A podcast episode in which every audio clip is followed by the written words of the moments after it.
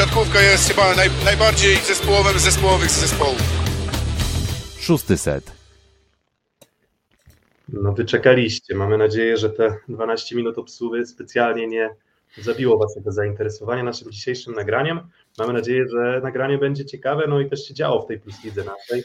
Um, znowu będzie to w takim formacie opisu kolejki, um, tyle tylko, że tym razem może trochę mniej będzie równowagi w tych naszych powiedzmy meczach, które będziemy omawiać, bo będą takie, na których skupimy się bardziej i takie, na których skupimy się e, mniej, ale postaramy się o każdym też wspomnieć, tak jak poprzednio, ankiety, wybory MVP, to wszystko przed Wami i oczywiście wiele więcej, no i oczywiście nasz, mamy nadzieję, fachowy komentarz do tych wydarzeń e, drugiej kolejki. Um, no i jak widzicie, no ja już rozpocząłem transmisję tak już zwyczajowo, czyli Piotrek ze studia w Warszawie. Ze studia w Rzeszowie Filip Kurfanty, cześć. Jest i trzeci do brydża, Kuba Lewandowski, cześć. Tak, trzeci do brydża, a w zasadzie trzeci do 358 może, tak, albo do 1000, bo w brydżu to jednak, wiesz, we czwórkę potrzebujesz, więc jeszcze musielibyśmy dostosować sobie jakąś jedną postać. Um, no i właśnie, jak tutaj płynnie przejść z kart, z kart, do meczu, który chyba był największą sensacją jak na razie tego sezonu. Można powiedzieć, że GKS Katowice rozdaje karty plus lidze na razie w pierwszych dwóch kolejkach. Tutaj to jest jedna myśl, a druga myśl, że e, zagrali Szlema, a w zasadzie Szlema zagrał e, Kuba Jarosz. No i od tego meczu myślę, że możemy rozpocząć tę naszą analizę, no bo wy, wy, wydarzenie, mm, biorąc pod uwagę te zapowiedzi przedsezonowe, no sensacyjne jednak, biorąc pod uwagę tę pierwszą kolejkę trochę też, no bo Asekoresowie jednak poradziła sobie z Nidykpole na ZSM Olsztyn, no i wydawało się pewnie 99% widzów, że pójdą za ciosem, że nawet jeśli ten mecz z Olsztynem nie był takim meczem bardzo uporządkowanym i były tam problemy boiskowe, to w pełnym składzie z Jakubem Kochanowskim już, bo, bo dołączył do drużyny Resowi, a Resowia będzie w stanie ten GKS pokonać, może nie łatwo, ale jednak pokonać, a tutaj zdziwko, 3 e, do 0, e, no i można powiedzieć, że taki górniczy Kuba sportowy ograł Resowie, bo to w zasadzie jednoosobowa armata w tym meczu zachwyciła nas wszystkich. No tak, no niebywały występ Jakuba Jarosza, w sumie atakował więcej piłek niż obaj przyjmujący razem wzięci, czyli Jakub Szymański Gonzalo Quiroga, a mimo tego znakomita efektywność, to ja bym chciał w tym meczu być Michael Maa, który dostawał piłkę i nie musiał się zastanawiać wiele do kogo ma rozegrać, no i duży komfort pracy amerykańskiego rozgrywającego. No nie był, nie był to pokaz wirtuozerii Mikey Ma, jeżeli chodzi o zrównoważony rozkład ataku, bo tam zdecydowana większość piłek szła do do Kuby Jarosza, ale to, co jest, to, co ja zawsze powtarzam i tam oczywiście, jeżeli macie jakieś bingo szóstego seta, to to nawiązanie do ćwierćfinału w Tokio musi się pojawić, ale, ale, ale gra się po prostu tym, co działało, a po prostu PKS-owi działał właśnie Kuba Jarosz, no to w zasadzie trudno mieć pretensje do amerykańskiego rozgrywającego o to, że poprowadził grę w taki sposób, no a Kuba Jarosz to chyba nie jest jego pierwszy mecz przeciwko Resowi, który wypadł doskonale, no. Fantastycznie. Jeszcze no, sporo myślę... spotkań GKS powygrywał z Resowią generalnie w ostatnich sezonach, także to nie jest tak, że jedyna wygrana GKS-u Katowice. Na początek poprzedniego sezonu 3 do 2 chyba, tak? E, więc też, e, ale wtedy Resowia wygrała chyba ten pierwszy mecz z Katowicami. Tak, to był znaczy, chyba mecz otwarcia sezonu. sezonu dla Resowi właśnie Legii i zdaje się, że po tej breaku właśnie Resowia wygrała, tak mi się wydaje. Mm, Kuba, twoje myśli, spostrzeżenia? Moje myśli, spostrzeżenia są takowe, że wydaje mi się, że pierwszy mecz Resowi pokazał pewne problemy, y, które ten mecz trochę wypuklił jednak, bo to nie jest tak, że Resowia weszła w sezon fantastycznie. Ja widziałem Resowię w Nowym Dworze, widać ją na razie w takiej dyspozycji, że to widać, że zespół nie jest kompletnie zgrany. Ja jestem daleki od jakichś tutaj pesymistycznych myśli, bo to druga kolejka sezonu. Natomiast wydaje mi się, że GKS wykorzystał to, czego nie umiała wykorzystać drużyna z Olsztyna, tak? Czyli nie potrafili tego rozchwiania Resowi, tego, że na razie daleki od dyspozycji jest Maciej Muzaj, wykorzystać. Fakt, że tym razem nie pomagał Budzkie, bo go nie było, więc musiał tutaj szyć trzecim przyjmującym e, niejako na ataku trener Giuliani, natomiast generalnie wydaje się, że trochę zajmie Resowi jednak dojść do formy, bo to zespół z który najwięcej zmienił w swoim składzie, prawda? Mm, macie już ankietę, macie dwie opcje do wyboru. Trochę, trochę podobnie jak z Uroszem Kowacewiczem w poprzednim meczu, gdzie, gdzie w zasadzie no nie było innego kandydata. Po stronie zwycięzców, no to dajcie znać, czy wybieracie Kubę Jarosza, czy podstawowego atakującego GKS-u Katowice, bo to takie dwie opcje macie do, do wyboru. Później te, na później te ankiety będą nieco bardziej zniuansowane i skomplikowane, bo akurat jest, w, zesz, w zeszłej kolejce było tak, że gdy wybieraliście tę nagrodę MVP równolegle z nami, do, każdy, do, każdych, do każdych ze spotkań, to mniej więcej to się pokrywało z opiniami komisarza, a teraz w tej kolejce już może być trochę inaczej, no ale w tym przypadku no trudno e, wybrać jednak inną postać. Mm, no i tak, no i siłą rzeczy trochę ciąży nam ta narracja w stronę Asekoresowi, że chcielibyśmy porozmawiać o problemach Asekoresowi Rzeszów, prawda? No bo trochę tak jest, że w przypadku takich gigantycznych sensacji, niespodzianek, mm, gdy drużyna można przegrywa z drużyną, która jest, no nie wiem, no jak to określił trener Grzegorz Słaby, tak? Jest y, nie najładniejszym y, kawalerem na imprezie chyba, jakoś tak, to jakieś, takiego sformułowania użył. Um, to, to, to, to, to, to, to siłą rzeczy ciąży to w stronę mm, no, no, no to tej, tej, no tych Asekoresowi Rzeszów w tym przypadku, no ale jednak skupmy się na, na GKS-ie Katowice, bo ja tak obserwując ich grę miałem takie lekkie poczucie, że, znaczy czy lekkie, może mocne poczucie, że mm, też przybudowany skład, ale jednak ten komfort przygotowań, który oni mieli, mm, widać było po prostu na boisku. I zastanawiam się, czy jest dużo więcej przestrzeni dla GKS-u Katowice na grę dużo lepszą. I to jest ciekaw jestem waszego zdania. Mm, czy to jest tak, że GKS już w tym momencie dość szybko osiągnął taki bardzo już swój stabilny, dobry poziom i trudno będzie tam dołożyć więcej? No bo nie wiem, czy Kuba Jarosz jest w stanie zagrać lepiej niż za Sekoresowią. Nie wiem, czy on powtórzy taki wynik e, przez cały sezon. Natomiast, e, natomiast no ja tutaj obiecałem e, Kaczmarczykowi z GKS-u Katowic, rzecznikowi, że wspomnę to na antenie, więc przepraszam trenera Grzegorza Sławego i cały GKS Katowice za to, że ja zwątpiłem przed sezonem, bo znowu to działa. Nie wiem, nie wiem jak, mam wrażenie, że mm, szyją z materiału, który nie ma prawa aż tak dobrze funkcjonować, a jak na razie funkcjonuje spektakularnie. Tak, Michał Kaczmarczyk, pozdrawiamy, jakby co, jak zwykle się nie, nie znamy. Nawet pamiętam, jak nie rozmawiałem znam. z trenerem Grzegorzem Słabym w Kobylante, to on właśnie mówił, że, że zwykle to z GKS-em tak jest, że ich się przed sezonem nie docenia. To teraz też niektóre, niektóre osoby ich nie doceniały, a na razie zaczynają z takie perspektywy, że jednak te osoby, które mówiły, że GKS będzie mm, walczył o utrzymanie, no to chyba na razie się nie zanosi po tych dwóch kolejkach. Myślałeś o tym, tak Kuba?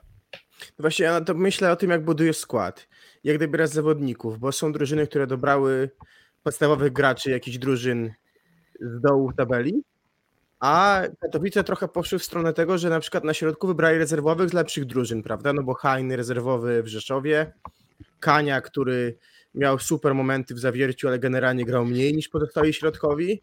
Mariański Dobiera... trochę też rezerwowy w Resowi tak, przy Poterze? Mariański tak, rezerwowy w Resowi. Nie zawsze, ale w większości. Tak, y, Szymański, który w poprzednim sezonie ok, został, ale nie grał cały czas. E, no dobierasz takich zawodników, którzy byli w drużynach drugoplanowymi postaciami, tak? Nie bierzesz podstawowych z innych drużyn. No i to jest pytanie, czy to nie jest lepsza metoda, tak? Że tutaj patrzysz, kto ma według ciebie dobry potencjał, ale nie jest wykorzystywany odpowiednio, bo na przykład są większe gwiazdy, większe nazwiska, które grają, które niekoniecznie mają większą jakość, ale grają, bo mają większe nazwiska. I wokół tego na przykład szukasz zawodników przed sezonem, którzy są za rozsądną cenę do wzięcia no, chyba to jest rozwiązanie, które się sprawdza, tak? Oczywiście nie ma co gloryfikować po dwóch kolejkach, natomiast mm, widać, że chyba wyraźnie za, za, zarysowała się, jednak dół tabeli zarysował się w innej postaci niż z GKS-em Katowice. Mhm, tak, no tak no, to by się tak spodziewał, że po dwóch meczach pięć punktów Katowiczanie będą mieć. I to z rywalami, o, o, o których się mówiło, że jednak no, no, no, stawialiśmy ich wyżej, co tu, co tu kryć, tak? To nie jest tak, że, że, że w tym momencie mamy, nie wiem, prawo, czy zamierzamy wybierać naszych typów, no bo za, za zarówno Asekore sobie Rzeszów, jak i Trefl Gdańsk, e, no ja widzę no, wyżej w tabeli, cały czas widzę w tabeli, tak, na, e, na, koniec, e, na koniec sezonu. No może Kuba trochę to faktycznie takim moneybolem zaśmierdziało, co? Czyli czyli wiesz, takie solidne przejrzenie materiału, a może jest to, co właśnie pisze tutaj na czacie Marko Fu, na co, na co bardzo, może, że nie ma sensu dorabiać tej teorii może to wszystko faktycznie jest z biedy, czy też no po prostu bieda to może złe słowo, jak na kluby, które dysponują jakimiś tam milionami pewnie budżetu. Hmm, może niektóre mają tych milionów więcej, niektóre mniej, ale, ale może faktycznie no na tle rywali z ligi IKS Katowice takiego takiego komfortu spektakularnego nie miał. Mm, No, to i też jest, faktycznie- też jest osiągnięcie, jeżeli mamy takie wska- wskaźniki, niekoniecznie może w siatkówce, ale często w piłce nożnej się to widziałem, pojawiało, że masz określony budżet i dzielisz to przez liczbę zdobytych punktów. No to w przypadku GKS-u, jak napisał Marko Fu, no to wszystko z biedy przecież. No okej, może tam nie jest za bogato, ale trzeba te pieniądze umieć odpowiednio wykorzystać, żeby dany punkt kosztował odpowiednio mniej niż powiedzmy rywali, którzy mają z tego samego e, tego samego pokroju budżet na przykład. Tak, no nie ma wątpliwości, że jak na razie te, te punkty GKS-u Katowice zdecydowanie tańsze niż punkty Aseko Resowi Rzeszów, tak, biorąc pod uwagę, no niezależnie od tego, czy my mówimy, czy Resowia ma 10, 15 czy 20 milionów budżetu, no to na pewno kilkukrotnie jest to budżet wyższy e, niż GKS-u Katowice. No właśnie o tym meczu też bardzo dużo tutaj mówi taki, taki komentarz, o którym wy wspomnieliście, my też zaraz może pokażemy, e, pokażemy grafikę, taki mamy skumulowany, że w zeszłym sezonie już to praktykowaliśmy, więc, e, więc może pokażę tę grafikę najpierw, ale dużo o tym meczu mówi to, że ratio punktowe GKS-u Katowice, ten zysku do strat, znaczy to nie jest moja ulubiona miara, ale to są 24 punkty. 23 punkty z 24 wygenerował tutaj Kuba Jarosz, więc w zasadzie cała reszta drużyny, łącznie sumując wszystkich zawodników, zagrała na plus jeden. Czyli cała reszta drużyny zagrała na plus jeden. I tak się zastanawiam, jakie inne spektakularne, i to też pytanie do czatu, jakie inne tak spektakularne mecze jak Kuby Jarosza wy pamiętacie? No ja pamiętam Że- jeden, który Filip był na nim na pewno. Pamiętasz Grozera? Finał Tak. ostatni ze Scrum 3 do 0, tam 28 punktów, czy coś takiego w trzech setach? Nie pamiętam wiem. ile punktów, ale mniej więcej ten sam rozkład zdobyczy punktowych, czy tam ratio właśnie e, w stosunku do Jakuba Jarosza, myślę, że to byłby porównywalny jakiś występ. Jakieś inne na pewno byśmy znaleźli, ale ja po prostu teraz nie pamiętam, więc nie Ja będę... pamiętam ten mecz jeszcze dlatego, myślał. że dostał Michał Bąkiewicz zagrywką Grozera 130, także znokautowało chłopa, więc generalnie no, to było starcie no, z, z wielką siłą wtedy. Mhm.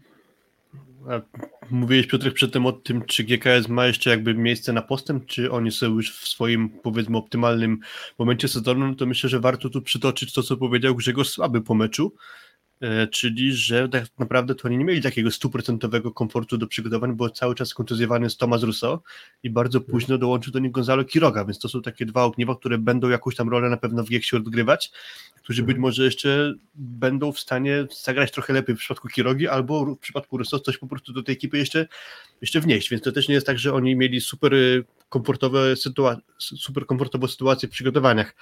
No, No, ja akurat no sądzę, że raczej mniej niż więcej takich meczów Jakub Jarosz y, zagra jak ten z Asekoresowią, więc będzie musiał ktoś inny tam jeszcze dołożyć swoje wsparcie. Mm, To znaczy, ja mam, ja mam też takie poczucie, że mm, i to też jest no, trochę taka teza dotycząca, wiecie, jak budować drużyny, to o czym Kuba, ty zacząłeś mówić, jak budować drużyny z dołu tabeli. I mam wrażenie, że GKS kolejny sezon zresztą z rzędu ma zabezpieczone przyjęcie. I wtedy to, wiecie, no tam z tym przyjęciem, no to mm, wykorzystywanie tego przyjęcia i też bym nie przesadzał, jeżeli chodzi o, o to, jak bardzo to przyjęcie pomaga, no bo musisz mieć jakiś minimalny, taki satysfakcjonujący poziom, ale nie ma, takiej, nie ma takiego prostego związku. W zeszłym sezonie Indyk Pola ZS Olsztyn był jedną z najlepiej, z najlepiej ułożonych drużyn, ale połączenie dobrego przyjęcia i sprawnego, szybkiego rozgrywającego to jest coś, co ten GKS już od kilku sezonów wyróżnia. Tak? I w zasadzie dokładnie jest to samo. I, I jak sobie spoglądam na inne drużyny, które też rywalizowały z drużynami przecież aspirującymi, nie wiem, do playoffów, mm, jak sobie porównamy to z innymi drużynami, no to właśnie ten taki poziom ułożenia gry z na przykład bardzo mocnym filarem w postaci Mariańskiego i tym, że Szymański radzi sobie też dobrze, to, to, to, to są rzeczy, które pozwalają GKS-owi grać tę siatkówkę wizualnie ładną. Jak sobie pomyślimy, Skra problemy z przyjęciem, Resowia problemy z przyjęciem, AZS Olsztyn problemy z przyjęciem, mm, Zawiercie trochę problemów z przyjęciem, w dole tabeli też, więc generalnie sporo drużyn w tym momencie jeszcze się bardzo w tej linii dociera, a GKS mam wrażenie, że to co nawet widać po tych statystykach, no to, to przyjęcie myślę, że no nie wiem, no wizualnie może nawet lepsze niż takie 54% i 22% perfekcyjnego, więc, więc mówię, może taki sposób warto też czasem budować te drużyny z dołu tabeli. Znaczy, no tak, no to tu na pewno dobra robota na razie Majki ma. Dobre spotkanie, Wy, wybraliśmy go chyba do naszej drużyny kolejki e, za mecz z Treflem Gdańsk. Teraz też do niego ciężko mieć jakieś zastrzeżenia, bo po prostu korzystał z tego, co mu działało. Więc na razie to Greg Jeksy sensownie prowadzi, ale jednak chciałbym ich zobaczyć w jakichś spotkaniach, gdzie tak aż Jakubowi Jaruszowi żreć, jak to powiedział też trener słaby po meczu, e, nie będzie. E, czyli na ile stać właśnie Gonzalo Kiroga Jakuba, Jakuba Szymańskiego, bo to będzie dla mnie jeszcze dobra odpowiedź na co tak naprawdę stary GKS, bo ja nie wierzę w to, że Jakub Jarosz takie spotkania będzie grał mecz w mecz, kolejka po kolejce. Bo wiesz, na przykład ja zawsze chciałem o to zapytać, bo ty Filip jakby byłeś w Kobylance turnieju drużyny o zbliżonym potencjale, bo na razie mamy głównie starcia no jakby mocnych ze słabszymi w tej lidze i poza GKS-em Katowice wygląda to na dużą różnicę. No może jeszcze Lubin, Kuprum mm, walczy. Natomiast jak to wyglądało z twojej perspektywy tam tydzień przed ligą, właściwie w podobnych składach już? Te mecze wyglądały na wyrównane, czy widać było pewne cechy, które się powielają już teraz w lidze? Mm, bardzo pozytywnie wyglądało Kuprum. Oni akurat wygrali ten turniej, więc to by się zgadzało z moimi obserwacjami. E, bardzo słabo względnie według tych e, przeciwników wyglądał Luke Lublin. To o tym też już mówiliśmy nieraz właśnie, że tamten turniej nie był zbyt optymistyczny pod kątem ich startu w lidze. E, Nysa wyglądała dużo lepiej w aspekcie przyjęcia niż to wygląda e, w na razie tych dwóch meczach plus ligi, e, bo na razie w przyjęciu to jest koszmarnie i na przykład Kamil Pasowski grał dużo lepiej niż w tych meczach otwarcia sezonu, a GKS generalnie pozytywne wrażenie zrobili, przy czym na przykład zdarzył im się set przegrany chyba z Lublinem bodajże do 14 czy coś takiego nie, jakiś taki set przegrany do 14, gdzie bardzo kiepsko to wyglądało.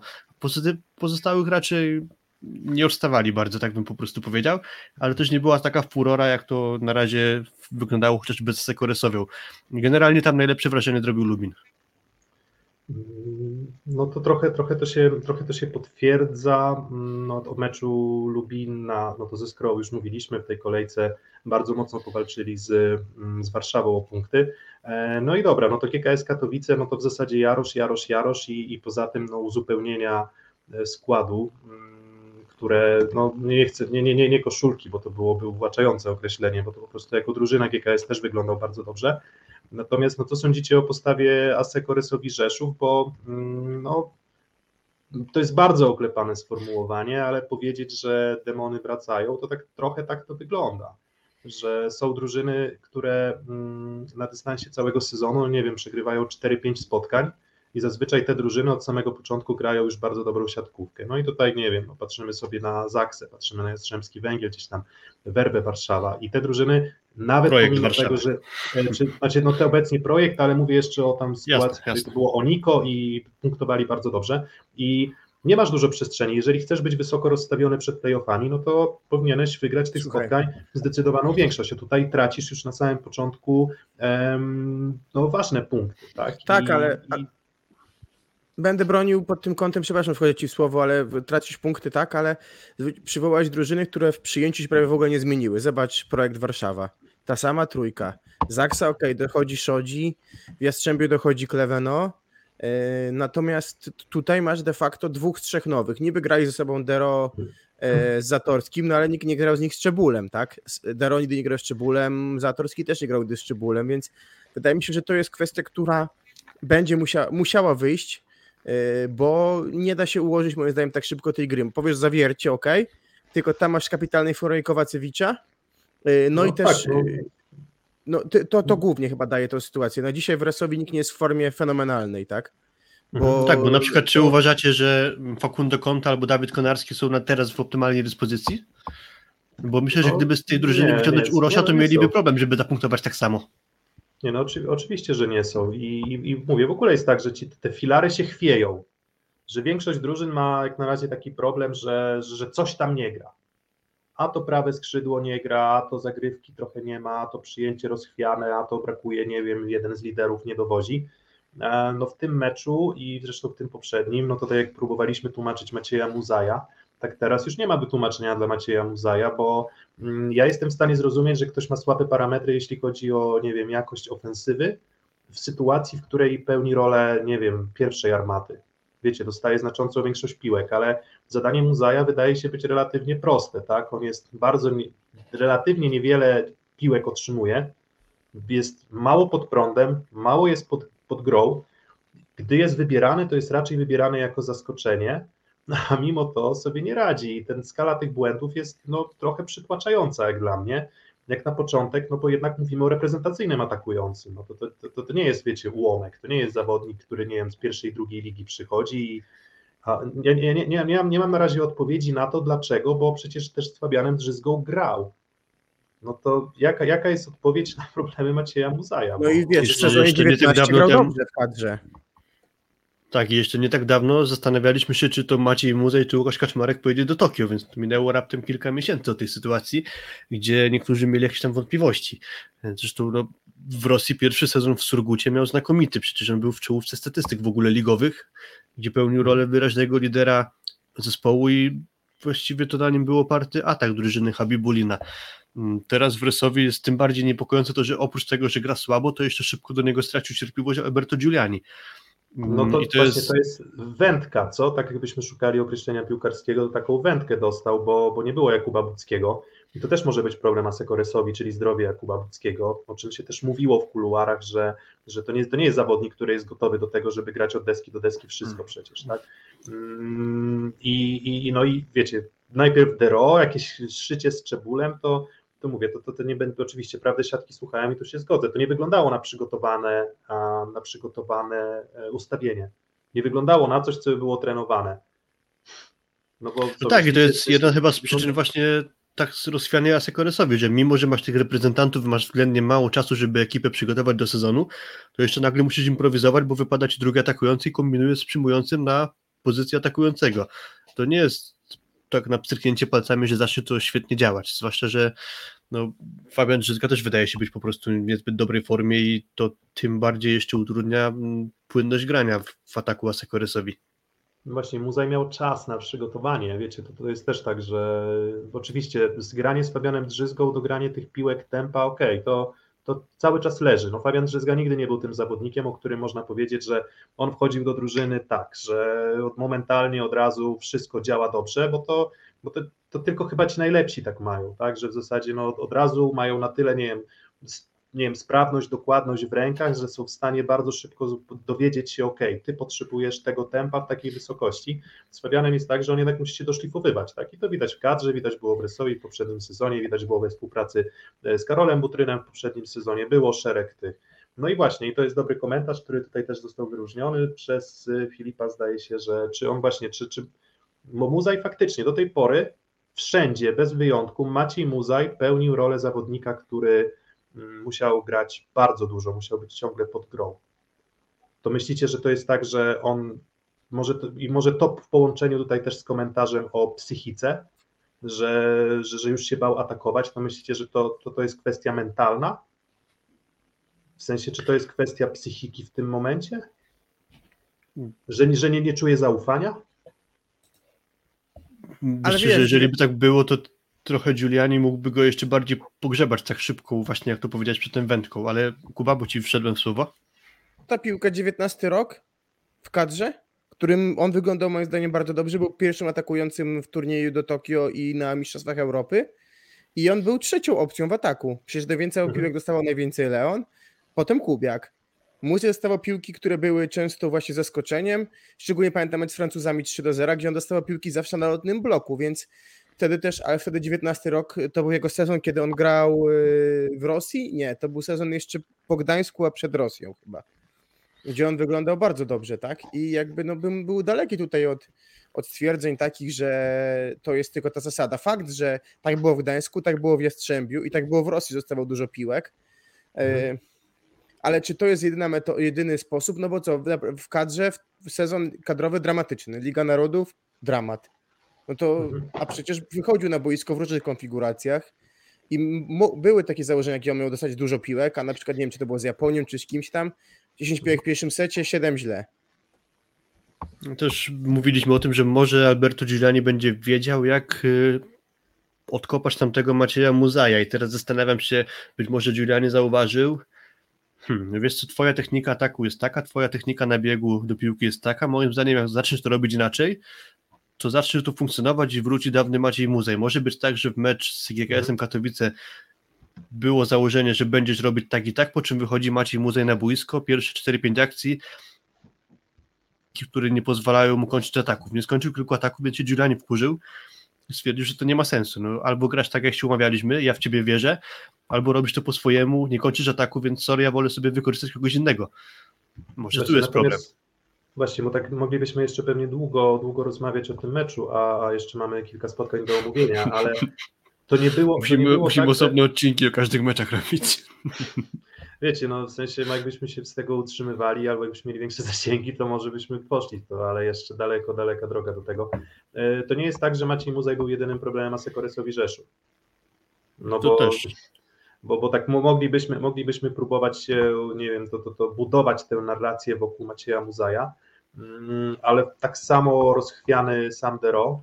mm, I, i, i jako, mówię, Słabe całość przyjęcie Rysowi generalnie. tak, jako, jako całość linia przyjęcia wygląda cały czas źle. No i w zeszłym sezonie tak się mówiło o tym, że ta Resowia ma być taka rozchwiana i pamiętacie takie tezy na początku sezonu podnoszone przez co po niektórych, że, że Resowia już tego przyjęcia mieć nie będzie. Udało się to, udało się to ogarnąć, udało się to mm, posprzątać i na przykład Klement Czebul miał taki moment, w którym oczywiście jemu się raz na jakiś czas zdarzały takie babole w przyjęciu, że, że, że, gdzieś tam sęki leciały, ale no, tak statystycznie i wizualnie wyglądało to już przyzwoicie, tak, z, z, przyjęciem na przykład na, na palce. Mm, No i to jest też kwestia Pawła Zatorskiego, bo nie można o nim nie wspomnieć, prawda, no bo to nie jest tak, że, nie wiem, uważacie, że Semeniuk i Śliwka to zawodnicy o, nie wiem, dużo lepszym przyjęciu niż Sandero i Clement Czebul? No nie, ale wiesz, od poprzedni igrzysk, sezon. jest, od igrzysk Paweł jest w słabej formie, w sensie na igrzyskach jeszcze było bardzo dobrze, a już Mistrzostwa Europy, nie ukrywajmy, nie wyglądały tak dobrze. Więc to w jakiś szczególny sposób mnie nie dziwi. Dużo wpuszcza zagrywek. Yy, No i to mówię, no to nie jest też maszyna. Myślę, że on do formy dojdzie yy, w swoim czasie, natomiast na początku sezonu tej formy absolutnie nie ma i na pewno też to tej linii przyjęcia nie spaja. To może Potera, nie wiem, może to by, to by było w stanie może odrobinę pomóc, albo chociaż dać odejście Pawłowi Zatorskiemu, no bo Albo, albo, po Najle- najlepszy dać, drugi- albo, albo po prostu dać im trochę czasu jeszcze. tak, albo po prostu dać im trochę czasu. Nie, bo to jest no, ale dość, to jest- też chciałem powiedzieć, Piotr, to co ty już powiedziałeś, że e, Bresowia pierwsze dwa mecze poprzedniego sezonu wyglądała słabo w przyjęciu, po czym z biegiem czasu zaczęła ta formacja wyglądać nawet mnie pozytywnie zaskoczyła jakość przyjęcia Rysowi wtedy. Dokładnie, więc będzie lepiej. Na pewno będzie lepiej. GKS już jest w dobrym miejscu, jeśli chodzi o, o swoją pozycję sportową i na pewno te pięć punktów po dwóch kolejkach to jest hmm, o cztery mniej niż pewnie można byłoby się gdzieś tam w optymistycznym scenariuszu e, no nie wiem, zakładać, przewidywać, obstawiać. Um, no i o tym meczu już tyle, więc Resowia Rzeszów ma bardzo dużo pracy, ale myślę, że są tam zawodnicy, którzy na pewno poradzą sobie z tym, żeby tę drużynę doprowadzić do rządku. No tutaj na, na, na niedoświadczonych na pewno nie trafiło. Mm, No i teraz przechodzimy do drugiego meczu, już nie w kategorii sensacji, więc teraz przechodzimy do takich puli spotkań, o których powiedziałbym, że to były spotkania z emocjami. Szósty set. No i tak trochę niechronologicznie, ale tak mi się wydaje, że może pójdziemy tym takim torem niedzielnym, czyli Tref Gdańsk kontra Aluron CMC Warta Zawiercie. Były takie dwa spotkania, jeszcze PGS Kraindyk Pola ZS Olsztyn, na tym spotkaniu też oczywiście się skupimy. I to wcale nie dlatego, że wybieramy mecz Resowi Gdańska i AZS Olsztyn, dlatego że ja kibicuję Olsztynowi, Kuba Treflowi, a Filip Resowi, ale, mm, ale, ale no to były mecze też, no, w których było tych emocji zdecydowanie, zdecydowanie najwięcej i pomimo porażki 1 do 3, ja osobiście oceniam postawę Gdańska na zdecydowanie już lepszą, tak? ale ciągle z pewnymi, z pewnymi problemami. No, jakie te problemy Gdańska były, które spowodowały, że wynik jak na grafice, czyli 1 do 3, wyrównany mecz, bo to są takie mecze, to, to, to był taki mecz, w którym naprawdę szły ciosy i było bardzo dużo walki, ale finalnie no jednak zawiercie no, trzy punkty przywozi i było drużyną lepszą. Może nie bardzo, ale na pewno lepszą. Dam ci Kuba głos, ale ja tylko sobie zażartuję, że były dwa problemy, Uroż i Kowacewicz. Kuba, jak to oceniasz? Wyciszone jest. Myślę, że nie jestem już, już teraz, już teraz będę mówił głośno. E, tych problemów jest więcej niż pewnie tylko Uroś. E, po, pomógł Lipiński, bo ten brak jego w pierwszej kolejce powodował, że atak jest miękki, no ale wrócił w stylu takim, o, dużo lepiej zaprezentował się Mateusz Mika, bo Lipiński dał siłę ataku, ale jeżeli chodzi o czy skuteczność, czy efektywność, to jej trochę brakowało. No i wyraźnie brakuje na razie prawego skrzydła, tak? Bo zaczęli, zaczął Gdańsk e, parą Kozub Sasak. Ona dociągnęła w dużej mierze pierwszy set jeszcze, no ale potem już zdecydował się na, jakby na roszadę. Mm, przepraszam, zaczął Kampa z Sasakiem, potem wszedł na chwilę Mhm. e, Kozub, a na końcu został wlazły z Kampą i wydaje się, że to jest takie docelowe dalej jeszcze ustawienie Gdańska. Natomiast co się rzuca na pewno oczy, w oczy w grze Gdańska, to jest trochę tej miękko, miękki, miękkiego ataku. Yy, Bardzo dobrze pracowało oczywiście też yy, Aluron na siatce. Zobaczcie, 27 razy dotykali piłkę w ataku, prawda? Yy, 12 bloków, 15 wybloków. Yy, No i to było coś, coś, co wydaje mi się nawet wizualnie widać w grze Gdańska na tym etapie, czyli brak takiej brutalnej siły.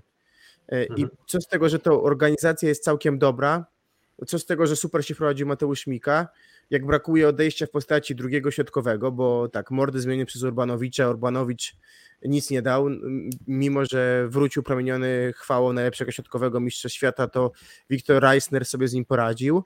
No i mówię, Sasak był wszedł wlazły, a obaj nie dali chyba tyle, ile powinni dać, bo to, że zagrali na poziomie Dawida Konarskiego to jedno, no ale nie było nikogo takiego jak Urosz, tak? No tak, myślę, że Lipiński jeszcze nie dojechał ze swoim poziomem do, takiego stylu, jak to było w zeszłym sezonie jeszcze, no ale jak główny problem zaczyna, zaczynam dostrzegać właśnie w Kevinie Sasaku i Mariuszu Blazym, którzy na razie bez błysku zaczęli ten sezon, no i to będzie duży problem, jeżeli oni nie będą grać po prostu lepiej. Do tego spodziewam się, że jednak y, tak jak tu widzimy na komentarzu, słabiutki środek Gdańska, no to generalnie też spodziewam się tam dużo większej jakości, o ile może do Pablo Krera mieć ciężko jakieś większe zastrzeżenia, o tyle no też to, że on się dał zablokować, y, błąd w ataku, 30 parę procent efektywności ataku, no to nie jest najlepsze jeszcze odejście w y, postaci Argentyńczyka. No I Bartłomiej Mordyl prawie pusty przelot w tym meczu, tak samo właśnie Karol Urbanowicz, pewnie potrzebuje trochę czasu po mistrzostwach, no ale kilka mankamentów trefla wyraźnych się y, pojawiło. No i właśnie, i to, to pamiętacie z poprzedniego odcinka, może nie pamiętacie, bo tych naszych test, które wygłaszamy jest bardzo dużo, ale no Marcin Janusz y, potrafi kreować swoich atakujących. To bez wątpienia, tak? Mm, Tak jak w zeszłym sezonie wyglądało to tak, że nie wiem, kampy atutem raczej było granie środkiem przede wszystkim w poprzednim sezonie. Ta współpraca z Al-Hajdadim czy Budzkim, no to w zasadzie została doszlifowana na końcu, więc to jeszcze nie jest taki samograj. A nie wiem, czy, czy, czy okej, bo Kevin Sasak to jeszcze wydaje się być taki zawodnik w stylu, jeżeli chodzi o warunki fizyczne, no, który ma potencjał na to, żeby na takiej piłce trochę wyższej grać, ale Mariusz Wlazły już w poprzednim sezonie bardzo mocno był ratowany jednak tempem gry. Tak? I, i, i- to bardzo pomagało, pomagało Gdańskowi. Mm, W tym momencie ani Kozub, ani Kampa tego tempa gry do końca odtworzyć nie potrafią. A, a, a, a, więc może, nie wiem, no zobaczymy, może to już jest ten rok, w którym... Jeszcze, jeszcze dużo rzeczy takich było w tym meczu, wiesz co, jakich, że e, co, co musi budować zawiercie, długie akcje, prawie wszystkie długie akcje wygrało zawiercie, gdzie były ponawienia 3-4 razy, gdzie nawet jeżeli Gdańsk pracował nie najgorzej e, w, danej akcji, Mhm. no to i tak, i tak e, finalnie zdobywało punkt zawiercie, nie wiem, czy Uroż wciskał, czy Właśnie, coś, no bo- było, było tak.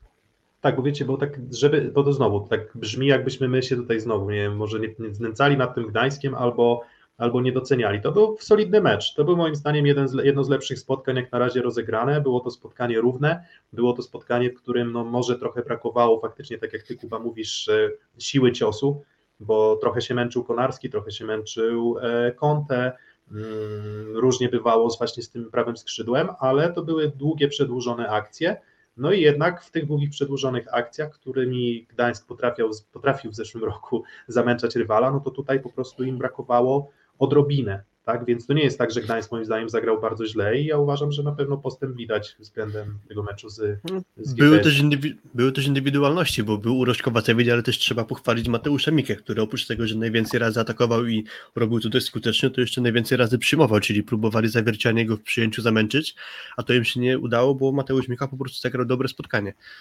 Tak, i, no i to jest y, bardzo duży plus dla Gdańska i, i, i wiecie, no to można budować y, też system ataku, system ofensywy skonstruowany tak, że to prawe skrzydło jest mniej obciążone. Więc myślę, że Lipiński w gazie jeszcze większy, bo na pewno jeszcze ma rezerwy i taki Mateusz Mika, no to to już jest coś, na czym na pewno bardzo solidnie, bardzo solidnie można, e, można budować. Natomiast no właśnie w zeszłym roku też ten Gdańsk dość cierpliwy był w tej ofensywie, tam właśnie sporo ponowień, sporo nabić, e, gdzieś tam ta kontrola ataku była, była ich atutem, no w tym meczu no jednak, e, jednak ta siła, e, no brutalna dość siła bloku zawiercia ich zgasiła. Były takie momenty, w których po prostu no, trochę byli przestraszeni tą sytuacją, że w trudnych sytuacjach po prostu bardzo dużo, bardzo dużo błędów popełniali. Mm, no a kto w zawierciu? No, jakbyśmy dali na okładkę Urosza Kowacewicza znowu, to chyba też nie byłoby to jakieś, nie wiem, przerysowanie. O tak. Mhm. No na pewno, kolejny znakomity występ Serba i tylko się można zastanawiać, na ile mu starczy sił, bo na razie to jest główny koń pociągowy zawierciańskiej ekipy, trochę odstaje od niego Facundo Conte, na pewno nie gra na jego poziomie, chociaż nawet, y, chociaż nawet pomimo tego kiepskiego początku spotkania w Gdańsku, no to później jak już wszedł na boisko Tavares, to Conte na moment zaczął wyglądać bardzo dobrze, po czym znowu trochę zgasł, ale przybłyski, przybłyski są. Tutaj piszecie, że poznajcie się nad Kolakowiciem, który sabotuje w wyjściowym kawanną. Może trener Kolakowicz po prostu uznał, że na ten moment jeszcze kawanna jest bardziej zgrany niż Tavares i stwierdził, że może jednak kawanna jeszcze chwilę mu pociągnie, a, a potem już y, zaczniemy stawiać na Tavaresa, ale sytuacja zaczęła się wymykać, Gdańszczanie wygrali pierwszego seta stwierdził, że trzeba zaryzykować Tavaresza. No i akurat tu Tavares moim zdaniem y, odmienił ten mecz. Y, nie tylko tym, że chociażby Conte się trochę odblokował w ataku, no ale też przede wszystkim w drugim i trzecim secie. Y, przy jego zagrywkach pojawiły się kilkupunktowe serie, które pozwoliły zawiercianom odskoczyć i kontrolować te partie, także no zmiana można powiedzieć kolejna. Majstersztyk Kolakowicza, bo też go chwaliliśmy w pierwszej kolejce, że zrobił dobre zmiany, chociażby z Piotkiem Orczykiem, E, więc y, na razie ciężko się do Kolakowicza przyczepić. Obstawiam, że ta koncepcja z kawanną niedługo się skończy i, i to właśnie Portugalczyk już będzie prowadził grę Alurono CMC. Ankieta wystartowała. Urosz Kowacewicz, Miguel Tavares, Miłosz zniszczą, a może ktoś inny jeszcze, tak Reisner się nasuwa, bo bardzo udany debiut. Tak. No, no właśnie, Kuba, y, Maxi Kawana, e, no trochę też dzięki no, no, słabej postawie Argentyńczyka, E, Trep Gdańsk tego pierwszego seta wygrał w miarę, w miarę komfortowo. No i zmiana Tavaresa bardzo dużo energii dała i właśnie to jest atut tych rozgrywających wszechstronnych, że w każdym elemencie potrafią pomóc, no i właśnie, właśnie Tavares to zrobił. No tak, to jest ciekawe, że Zawiercie wygrało o niego rywalizację, bo dużo miał ofert. No i od, od początku pokazuje po pierwsze to, że dysponuje chyba z rozgrywających najlepszą zagrywką. Bardzo dużo serii, które męczyły Gdańsk. Do tego y, może upraszcza grę momentami, bo jednak mocno wykorzystuje Urosza, natomiast no to, co powiedziałeś na samym początku, zacznijmy od tego, żeby być skutecznym i jeżeli to wystarczy, tak wygrywamy mecz, no to trzy punkty w tabeli się liczą.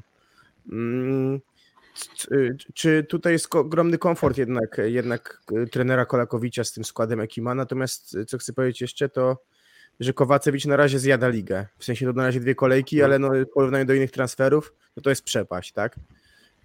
Przychodzi ktoś, kto jest tak. absolutnym szefem, tak? I, I ja zwracam uwagę na jedną rzecz. On ma 50% efektywności. Już abstrahując od skuteczności, on przy ogromnej liczbie ataków jest prawie w ogóle nie myli się ani nie jest blokowany. Może jest tak, że nasz blok się do niego dostosuje, ale zwróć uwagę na wszystkich innych zawodników, którzy przychodzą do ligi, nie wiem, Defalco przychodzi do ligi, kto jeszcze przychodzi do ligi, taki przychodzi na myśl y, z nowych zawodników. Samdero, ale on już był w tej lidze, tak? Ale z takich, kiedy przychodzą pierwszy raz, to każdy na początku mm. musi moim zdaniem dostosować się do innej wymogów ligi, tak? Bo nie, nie ma takiego wejścia jak w masełko.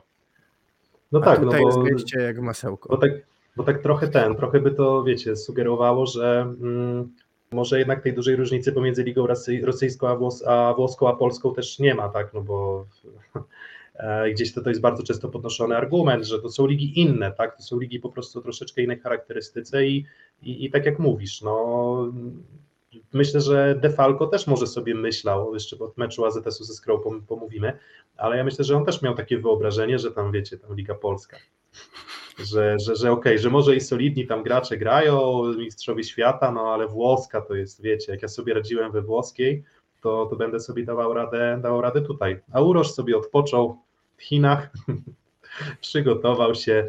Może to, że miał trochę słabszą formę na Mistrzostwa Europy, to, to też było już, wiecie, tak budowanie pod, pod początek sezonu, ale tak, no, no, nie, nie da się ukryć, że Urosz Kowacewicz jak na razie mm, no przerasta tę ligę i, i jest myślę, że lepszy nawet niż się spodziewałem. Mm. Znaczy ja chcę zobaczyć go też, wiesz, w starciu na przykład z Nowakowskim na bloku.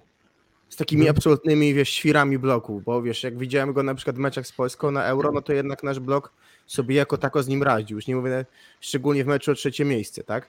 Więc jestem, mówię, bardzo ciekawy starcia z takimi kozakami totalnymi.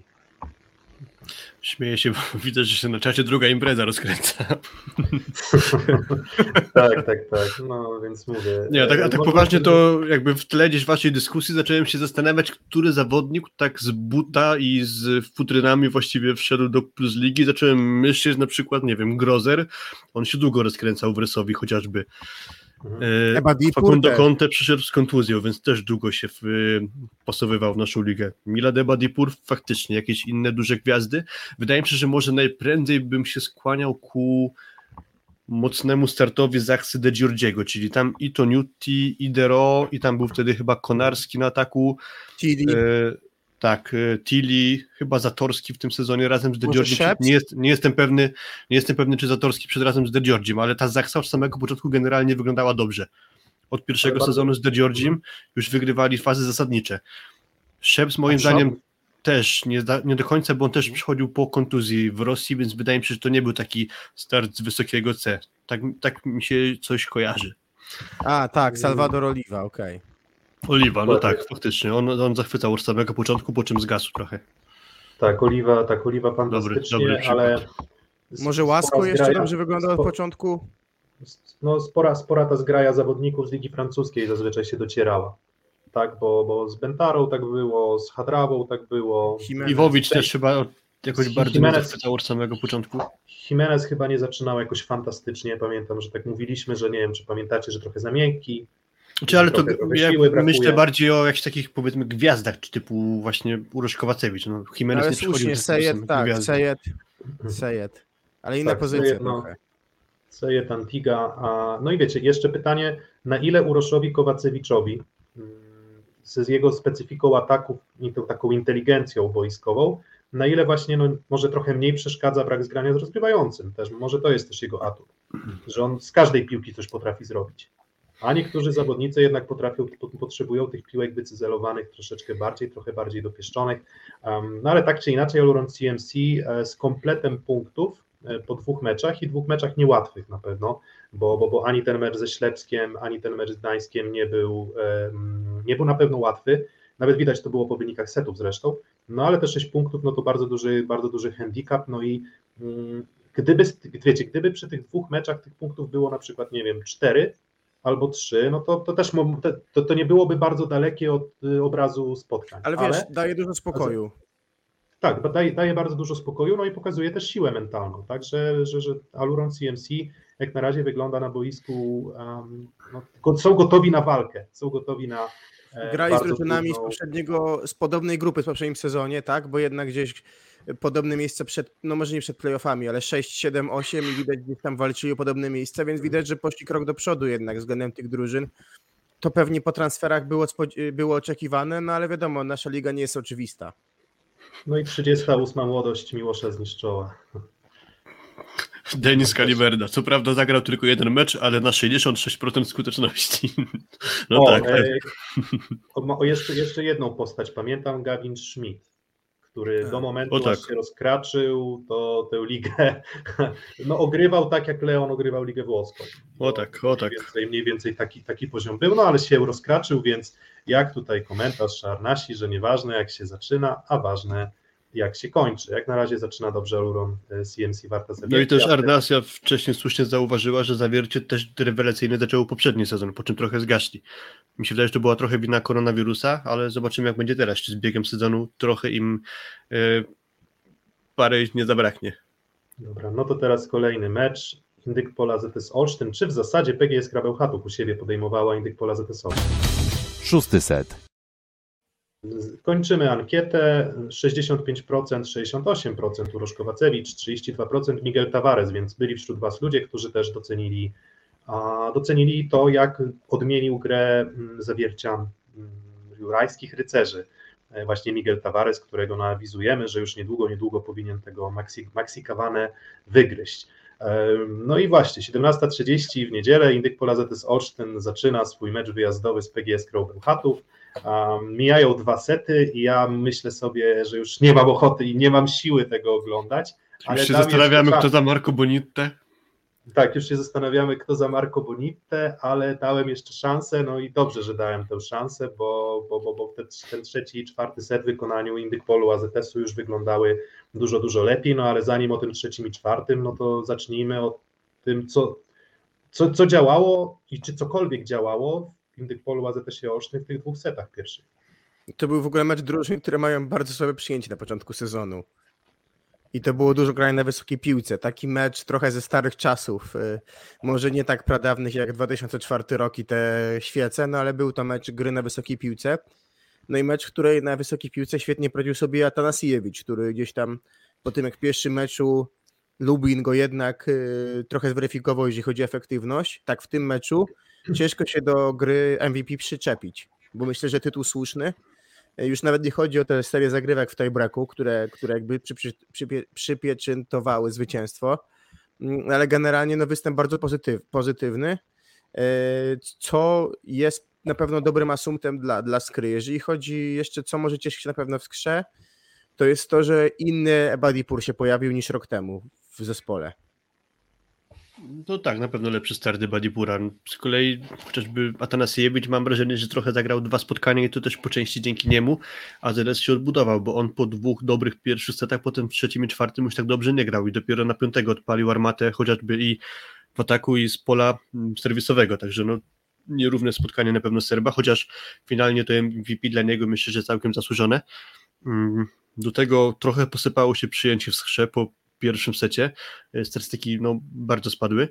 E, oprócz tego, nie wiem, wydaje mi się, że może powrót na boisko Jana Firleja tutaj mógł e, skomplikować właśnie skrzegranie, bo dość niespodziewanie dla mnie Marco Bonita zaczął z Karolem Jankiewiczem, czyli z rozgrywającym, który kończył mecz z Jaseko Resowią w pierwszej kolejce.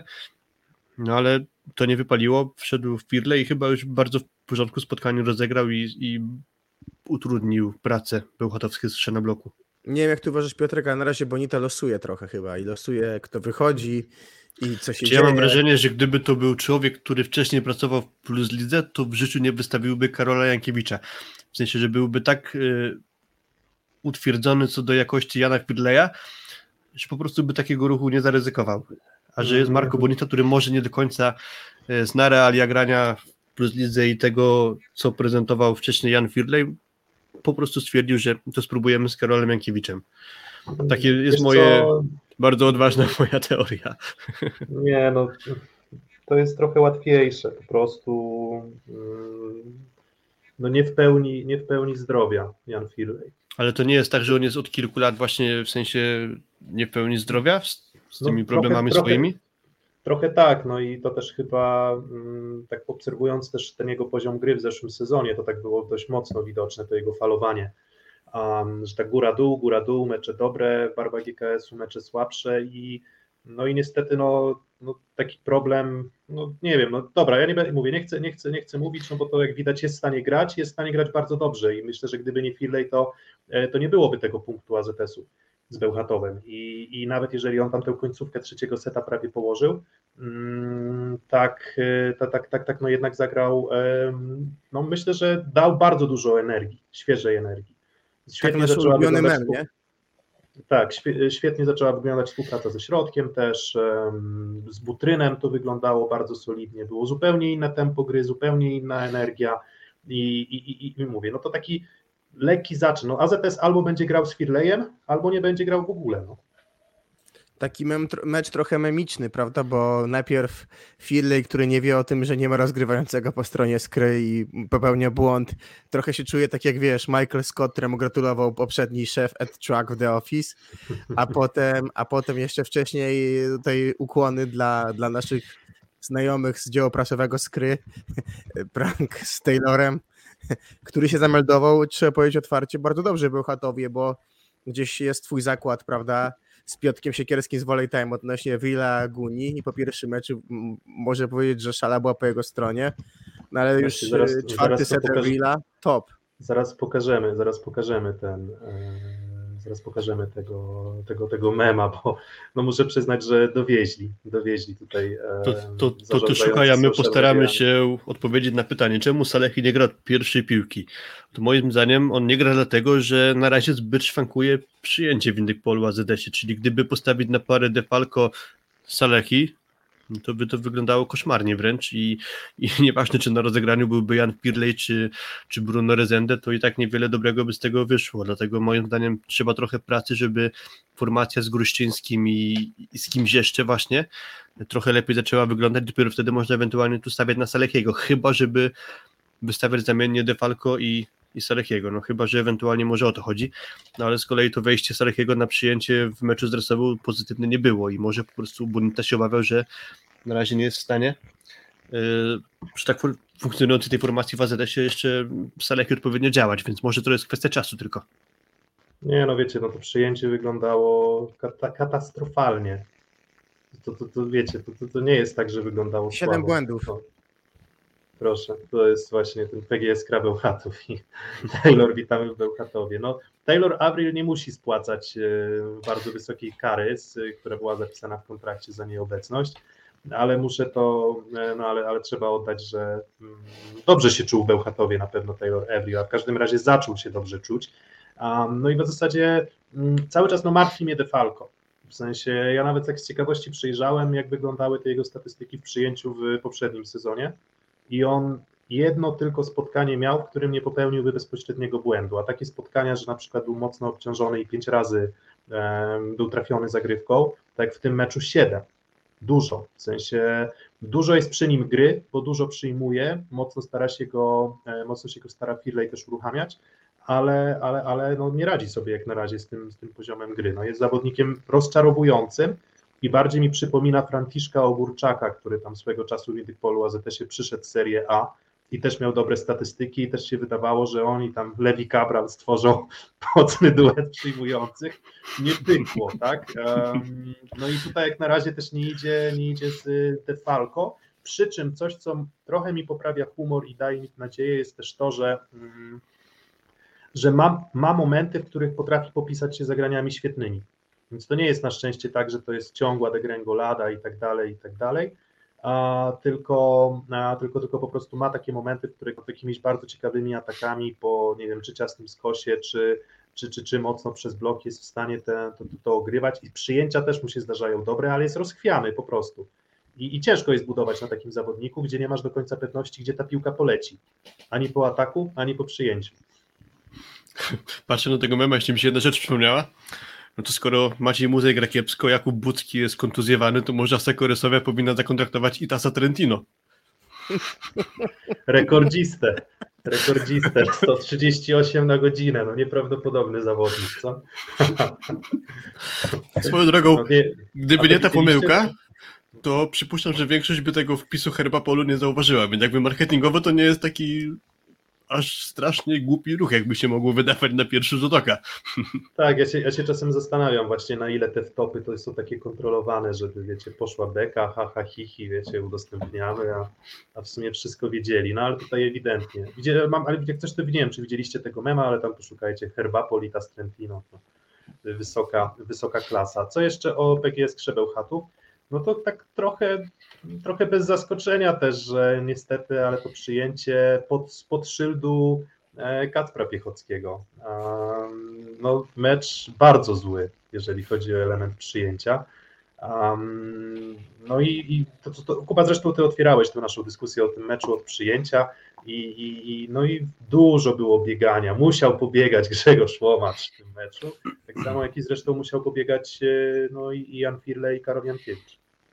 Mm, jeszcze Fabian Drzyzga, nawet mi się przypomniało, że dzisiaj oglądałem Prawdę Siatki, właśnie Wojciech Drzyzga przytoczył prywatną rozmowę, czy tam jakąś tam wymianę SMS-ów z Fabianem i, i Fabian powiedział, że będzie musiał chyba jakieś solidne kolce do butów zamontować, bo będzie dużo biegania, coś takiego. Więc jakby taka, nazwijmy to, samokrytyka e, Ale to nie zespołu wiem, czy to Fabiana jest Drzyzgi. team building, wiesz, na tym etapie tak mówić o kolegach, no ale inna kwestia jest taka, że chyba mm, Skra jest trochę na to przygotowana, trochę mniej gra środkiem. Łamacz, y, nawet jeśli ma dobre przyjęcie, to też stara się y, jakby ułatwiać grę, y, mam wrażenie, przyjmującym, dlatego że jak grasz przeciwko Skrze z Łomaczem, To ja na przykład gdybym grał, to bym skakał do środka zawsze, no bo generalnie no jakby widzisz u macza, mówisz środek.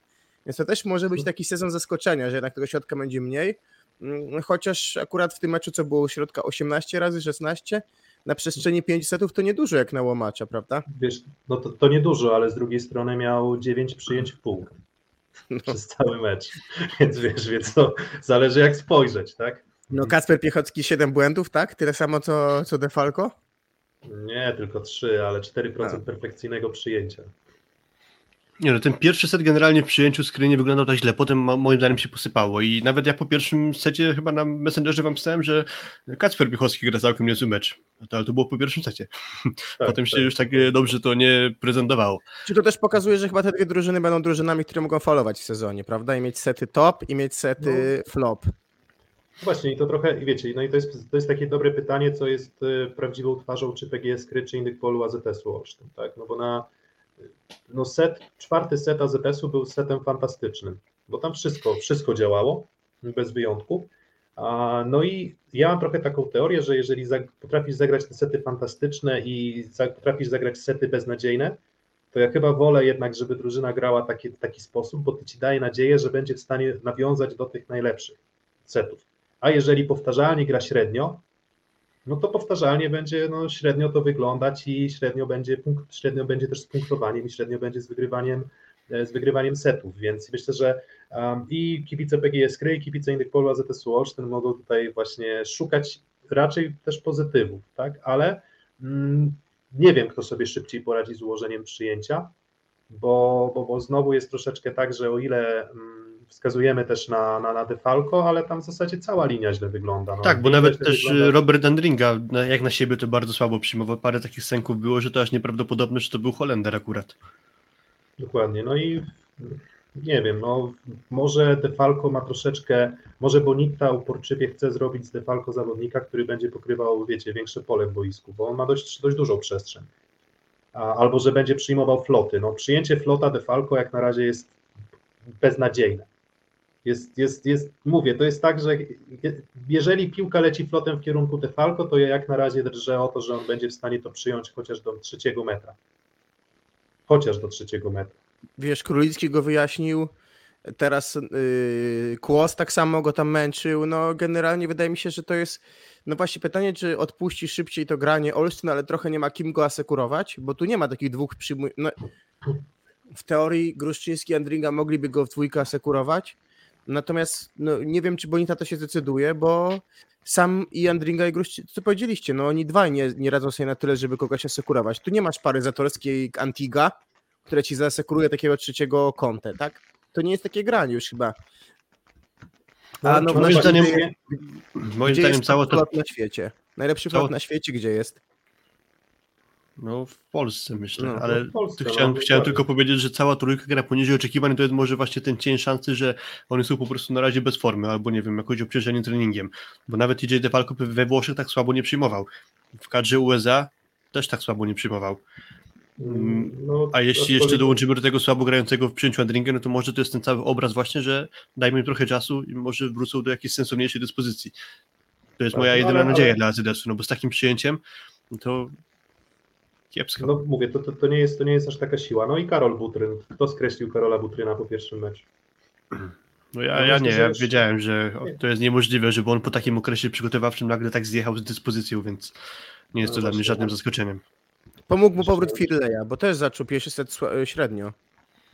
No tak, pierwszy set, nie wiem, tam 3 czy ileś, 4 piłki chyba skończył na jakieś 8 czy 9. Yy, Więc tak, kiepski początek, ale potem z biegiem meczu już yy, przypominał tego Karola Budryna, do jakiego nas przyzwyczaił. Mi się tak kojarzy akcja przy 9-10 w drugim secie. Wybieramy MVP meczu Olsztyna? Z, z, Tak, właśnie, właśnie, od, A grafika? właśnie, od, właśnie odpalam. Yy, Dobra, ankieta, ankieta zaraz będzie. Ciekaw jestem, czy przewrotnie dodanie jednego z zawodników, czy to nie będzie tutaj przypadkiem trollingu.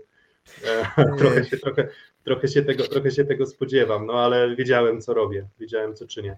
Yy, 9-10 drugi set, serwuje Koi, chyba właśnie w Andringę albo w Defalco, idzie Heban. Mm, ratuje, ratuje to.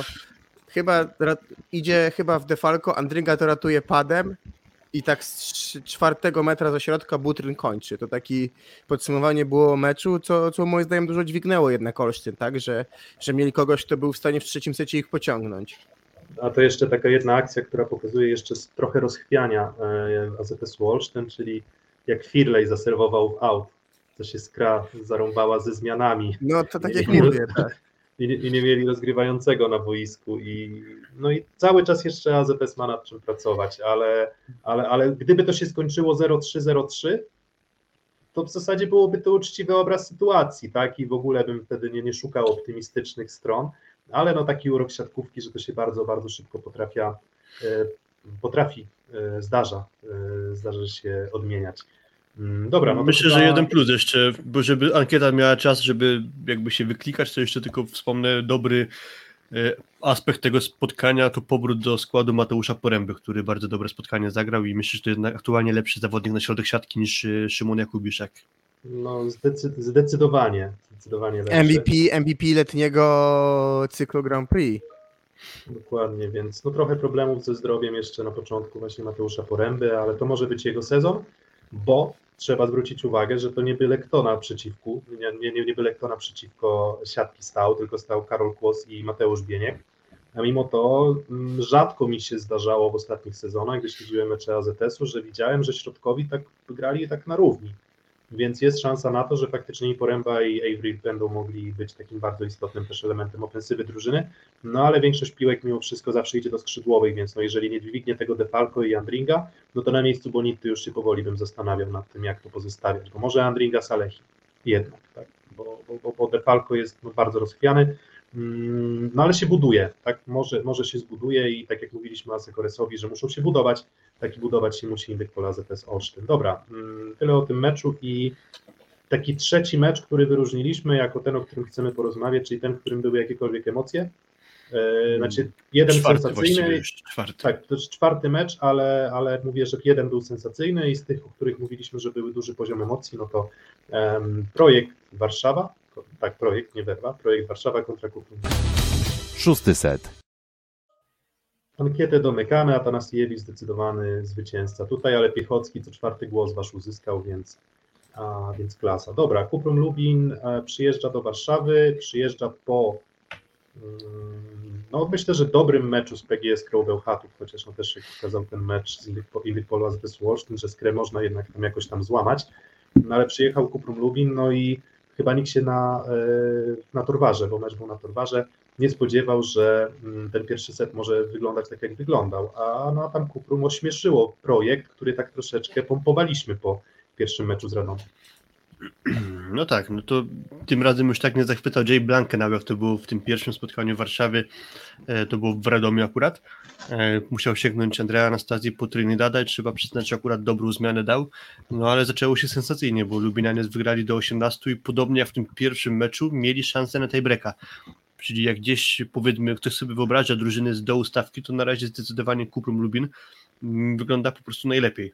Obok, obok No. jeszcze GKS-u Katowice. Mm, Właśnie, Mm. tak. Tak, ob, obok GKS-u Katowice. E, no i mało brakowało, a mieliby przynajmniej jeden punkt, bo i mieli na przewagi mecz y, z PGS Grobełchatów, czwarty set. I tak samo było teraz. Przegrana 31 do 29, a zdaje się, że Marcin Waliński miał chyba w górze piłkę setową, znaczy tak, Tak, tak. meczową. Tak, tak. dla Lubina. setową 29-27 chyba miało być wtedy. No tam e, dobrze stanął chyba z bloku, ale nie wiem czy Kwolek, czy po, czy po prostu Wojtaszek to wyjął już w obronie, bo to była całkiem składna akcja, więc, więc mam wrażenie, że mm, ten Lubin wygląda fajnie. Przyjemnie się to No właśnie, ogląda. ale przyjemnie się ogląda, ale no, czy nie macie zeszłorocznego déjà vu? Czyli No dużo tak. spotkań wyrównanych, dużo setów wyrównanych, gdzieś tam szarpanie tych, podgryzanie tych faworytów, a na końcu A dorobek ale punktowy 11 nie miejsce, rósł. tak? Rok temu 11 miejsce, to daj Boże takie samo miejsce pewnie w tym roku i też by byli zadowoleni, tak? Jednak trochę nad tą y, grupą pościgową. Y, co się zapewne rzuca w oczy w, w graniu Lubina. Według mnie bardzo sensowna praca z tyłu. Taki sznyt Pawła Ruska, czyli to, że jest walka o każdą piłkę.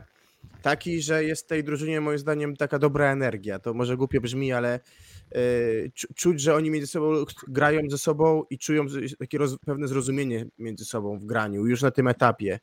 Y, Czuć też to, że Sekita próbuje grać po swojemu, czyli przyspieszać. Y, No wydaje się, że w moim, na, na tym etapie próbuje też ułatwić grę kapicy, czyli oni dostają najtrudniejszych piłek, tylko dostaje trochę jak, jak muza i mówiliśmy o tym tak, że jest, nie jest tą opcją numer jeden, że raczej wysoka piłka idzie na drugie skrzydło. Nawet sam fakt wyboru przy tej piłce, y, k- która mogła dać przedłużenie meczu, był, był y, kapica w pierwszej linii, a jednak mimo tego dwa razy piłkę dostawał, dostawał y, Waliński, więc to też pokazuje, wydaje mi się, sposób grania Lubina, który będzie graniem y, ambitnym, graniem dobre, dobre, dobrym graniem w obronie, natomiast graniem, które po prostu będzie miało swoje ograniczenie jakościowe, jeżeli chodzi o osoby i zawodników na boisku, tak? Bo, Mhm. bo i Weliński, i Ferenc to nie są tacy zawodnicy, którzy są w stanie grać w mojej ocenie 40 piłek w meczu na efektywności 40% plus. Mówię, złam, złam przyjęciem Lubin i, i, i, i możesz ich rozsypać. W sensie odrzuć ich od siatki i zaczyna się problem. Mm, I w tym trochę przypominają mi Indyk AZS zeszłoroczne, też tak było trochę, że, że, że wystarczyło odrobinę odrzucić AZS od siatki i zaczynały się grube problemy, bo tam ani Damian Szulc, ani, ani Żaliński, ani Szot to, to, to, to nie byli zawodnicy, którzy bardzo by dowozili. Mm, A, a, a może nawet przypomina mi zeszłoroczne Kuprum Lubin, gdzie było dokładnie to samo, tak? Też mieli, mówiliśmy, że ta skuteczność lewego skrzydła mm, taka sobie, no tutaj może Florian Krage jest takim, nie wiem, lepszym odejściem na środku, tak, w tym momencie ofensywnym. Mm, Ale, ale no to, to mówię. A to on jeszcze w bloku jest taki, wiesz, trochę za, za, zamulony w bloku jest jeszcze.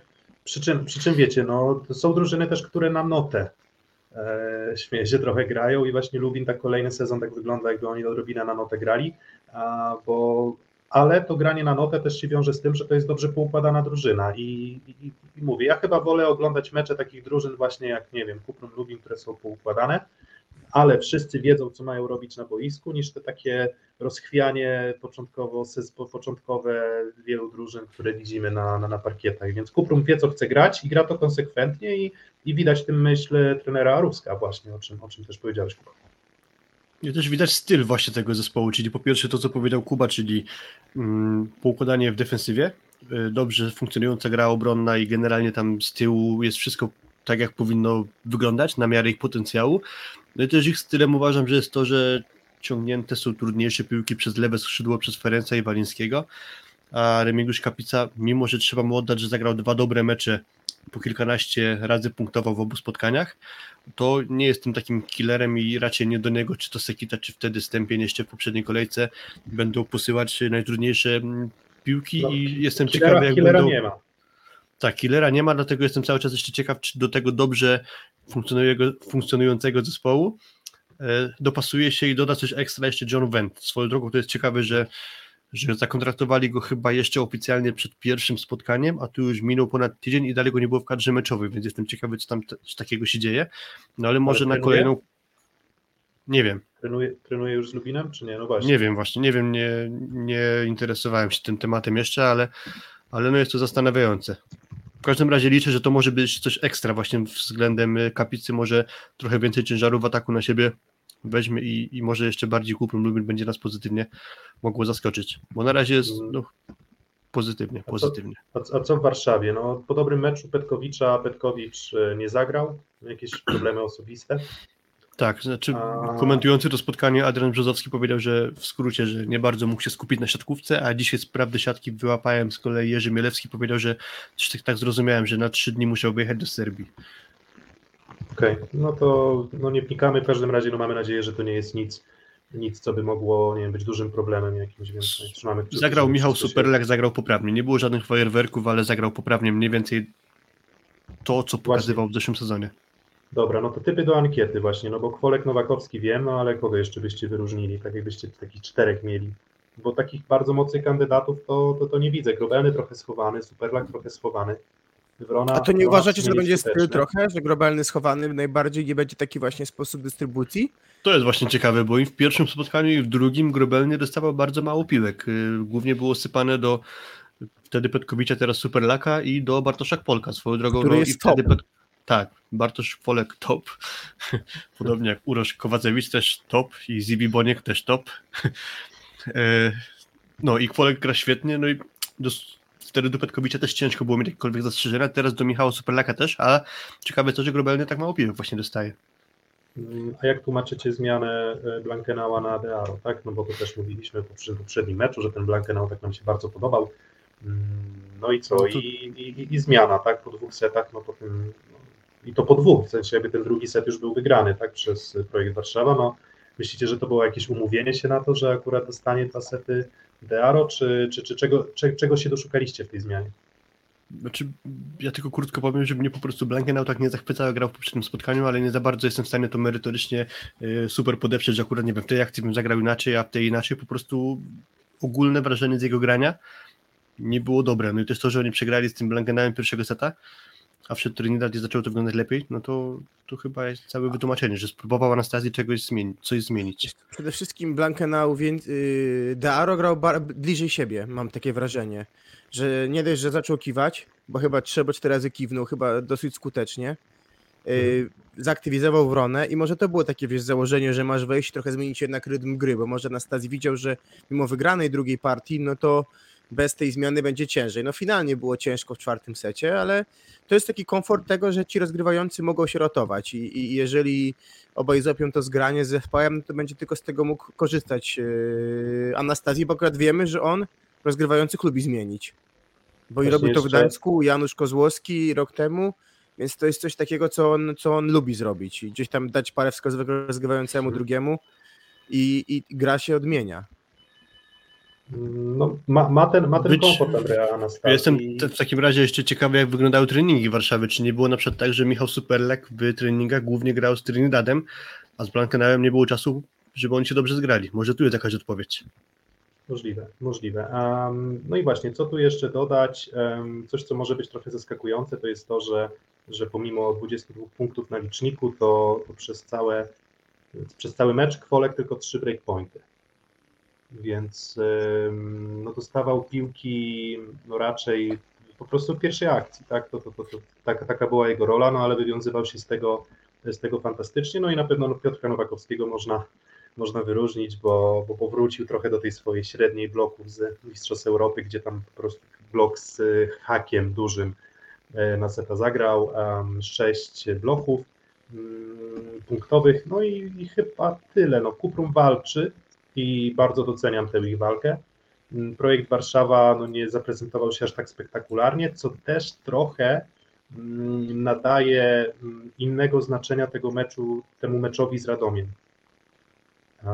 Bo myśleliśmy, że to jest tak, że Werwa za- zaprezentowała się fantastycznie, przyjechała Zaksa i też ten Radom rozgniotła, tak, czyli, czyli po prostu Radom ani projektowi, ani Zaksie specjalnych problemów nie zrobił, więc no kto wie, no zobaczymy, no to drużyna, która może też jakiś tam potencjał w sobie ma, mm, ale jak na razie mm, no nie ma co wyciągać daleko idących wniosków na podstawie właśnie spotkania przeciwko e, Cerradowi, NA Czarnych Radom. I to jest też być może jakaś odpowiedź do tego, że zmieniony został Blankenau, bo akurat te mecze Radomia oba pokazały, że oni bardzo słabi są w bloku, więc Blankenau miał de facto ułatwione zadanie w tym pierwszym spotkaniu, a teraz lepiej reaguje może Kuprum Lubin i już tak gra Blankenaua aż tak nie zachwyca. Dobra, no to chyba teraz tako, takim blokiem jednym te trzy pozostałe spotkania, czyli te spotkania, których emocji praktycznie nie było, bo, no bo te drużyny, które przegrały, e, zaprezentowały się po prostu mizernie. Szósty set. Mm, No i właśnie, i tak nie chcemy tego bardzo przyciągać, bo i tak już, jak widzicie, tam na liczniku godzina z hakiem dużym. Mm, Trzy mecze, o których trudno jest po- powiedzieć cokolwiek więcej niż to, że no, zwycięzcy pokazali absolutną dominację. Mm, Jastrzębski Węgiel Stalnysa 3 do 0, Cera Tenea Czarni Radom u siebie 0 do 3 z grupą Azoty Zaksą. Um, No i Ślep Malow Suwałki 3 do 0 z Lukiem Lublin. My tak nieśmiało typowaliśmy, że w tym meczu Ślepska z Lublinem może jakaś niespodzianka, ale jednak jeszcze daleko Lublinowi do takiej gry, żeby, żeby z Suwałkami dobrze zorganizowanymi powalczyć. I to w sumie dla mnie był najciekawszy mecz przed, tak, bardzo efektywnymi i to był dla mnie najciekawszy mecz przed kolejką i mówiłem, że myślałem, że Seta Lublin urwie. Czy punkty nie wiedziałem, ale spodziewałem się, że Seta urwie, ale Suwałki po prostu są na tyle powtarzalne, że cholernie ciężko jest je, je, je złamać. Tak? To, to trzeba mieć trochę więcej siły niż miał e, Luke Lublin. Na razie ten Luke Lublin po prostu nie ma siły ataku dla mnie w ogóle. Wiesz, jest cecha wspólna, wydaje mi się, że te trzy drużyny, które przegrały 0 do 3, to są drużyny dzisiaj na, na, po tych dwóch kolejkach, które będą miały no, no najciężej, tak? To gdzieś szybko te trzy, dwie kolejki nam pokazały, bo, bo fakt, że grali często z mocnymi, najbardziej Nysa, no bo gra z mistrzem, mistrzem, mistrzem Polski, no ale to generalnie pokazuje pewne cechy wspólne w tych zespołach, tak? Czyli bardzo mało szkody zagrywką, dosyć przeciętna e, praca na bloku. Tu akurat w tym, w tym tutaj Radom chyba naj, najsłabiej wygląda. Niska bardzo siła na skrzydłach. I to chyba są takie trzy cechy, które możemy u tych trzech drużynach na dzisiaj, które mają bilans 0,6 setów, e, zobaczyć, prawda? Przepraszam, No, no tak. e, Nysa, nie, Nysa też ma, nie, Lublin ma- jeden set ugrał Lublin z tak, e, tak, Jastrzębskim Węglem. No tak, tak, tak. No tak, ale no generalnie chyba te trzy drużyny na tym etapie byśmy powiedzieli chyba, że mają największe problemy z grą. Mhm. Tak, też napisaliśmy w zapowiedzi tego odcinka, że trzy ekipy w cieniu, czyli właśnie em, Luk Lublin, Cyradena Czarni Radom i e, trzeci zespół to jest e, Stalnysa. I w- Widzimy teraz grafikę Ślep z Malów Suwałki. Tutaj na pewno trzeba pochwalić znakomity występ Bartłomieja Bołądzia w parze z Piotrem Łukasikiem, którzy no, zagrali no, na świetnych procentach w ataku. Nie mogli znaleźć y, Lublinanie odpowiedzi na to, żeby ich zatrzymać. No a też sami nie mieli na tyle dobrej siły ofensywnej, żeby jakoś się postawić dobrze zorganizowanej ekipie Andrzeja Kowala. Y, To, co się rzuca w oczy chociażby, no to słabość na lewym skrzydle, to się powtarza cały czas od meczu już ze Strzębiem. E, Drugi bardzo słaby mecz w ataku Jana Nowakowskiego. No i zaczyna się dla Grzegorza Pająka e, problem, bo Bartosz Filipiak nie zagrał takiego meczu jak Jakub Jarusz, jak, jak, jak Jakub Jarosz. I, i, I w związku z tym no, ciężka orka na ugorze na razie w przypadku Lublin. No myślę, że bardzo, znaczy myślę, że oczekiwania względem mm, Nowakowskiego pewnie były odrobinę większe, natomiast on już w zeszłym sezonie wyglądał w ataku tak sobie. I, I tak się zastanawiałem, czego to jest kwestia, tam może nie wiem, Firlej, Nowosielski, mm, myślałem nad tym, tak, i jak na razie początek sezonu też wygląda tak, że no 16 razy atakował Nowakowski i 4 razy zaatakował skutecznie, i, I wydaje mi się, że jeżeli jesteś drużyną taką jak Lublin, no to jednak bardzo pomogłyby ci e, właśnie skuteczne środki. Czyli jeżeli Sobala i Nowakowski nie grają skutecznie, to wtedy skrzydłowi niestety nie mają tyle jakości. Jeżeli nie ciągną za sobą środkowych rywala, to się zaczyna problem przy równym, ustawionym podwójnym bloku. No a tak jak mówisz, Pająk głupieje. No bo Nowakowski mu nie kończy.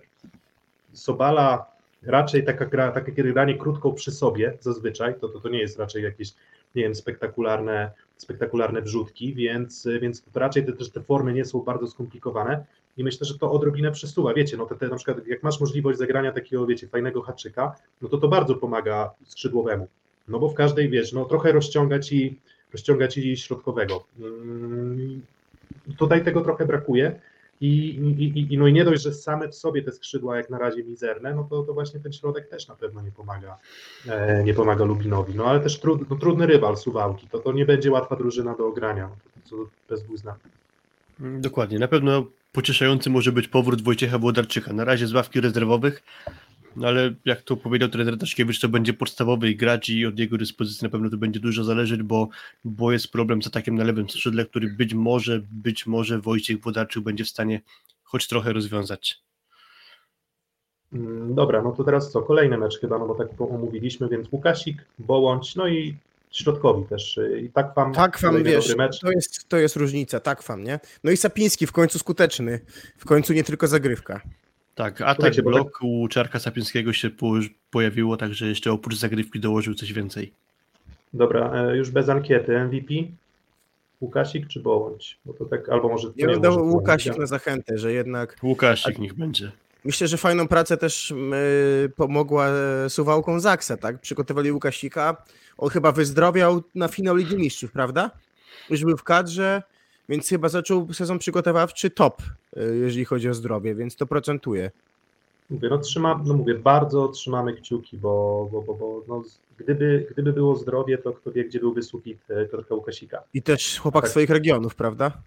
No tak, no Os- Ostruda akurat, więc tam pamiętam, że go kiedyś tam na Łowturze w Starych Jabłonkach widziałem jeszcze te lat, ileś tam, 8, 8 tem, 7, 8, więc, więc on chyba, no, chyba w ogóle ze Starych Jabłonek jest, jeżeli dobrze pamiętam, więc, więc okolice Ostrudy, no i wychowany KZS-u Olsztyn, więc trudno, mówię, trudno, szczególnie, że mówię, trudno nie mieć sympatii akurat do tego zawodnika, no trochę losy, trochę koleje losu go mm, orają życiowo, ale ale, ale, ale mm, no, potencjał sportowy bardzo duży. No i z takim właśnie Bołądziem i Łukasikiem, no to można sobie grać, tak? Masz świetne dwa skrzydła, a do tego jeszcze dorzucasz w sumie środkowych, umiejętnie dawkowanych przez Tuanigę.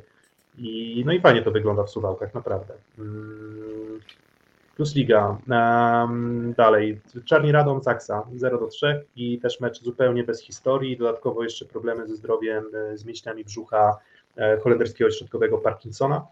Um, no i gdzie szukać nadziei, powiedzcie, dla Radomia jak na razie? Chyba tylko w tym, że rywale bardzo trudni.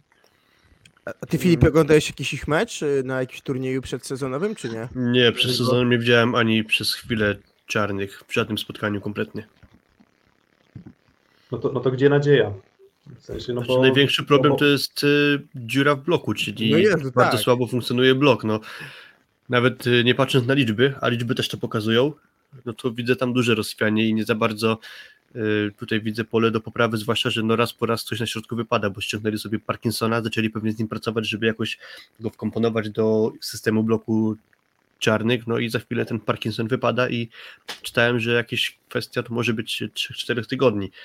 Więc już jest Sadkowski zameldowany na parkiecie. Gracz jeszcze młody, niedoświadczony. No i znowu jest kolejna próba czasu, żeby pasować w system grania jeszcze Sadkowskiego. Do tego mamy chociażby Bartłomieja Lemańskiego, który akurat y, w ostatnim czasie z bloku nie słynie. Jeszcze mówił Krzysztof Stermak o tym, że on dobrze funkcjonuje, jeżeli ma piłkę rozgrywaną przez przeciwnika obok siebie, czyli blisko siebie. Ale patrzymy na skuteczność środkowych Zaksy, no i to nie wskazuje na to, że Bartłomiej Lemański dobrze się spisywał w tym aspekcie. No nie, bo... no MVP jest Smith.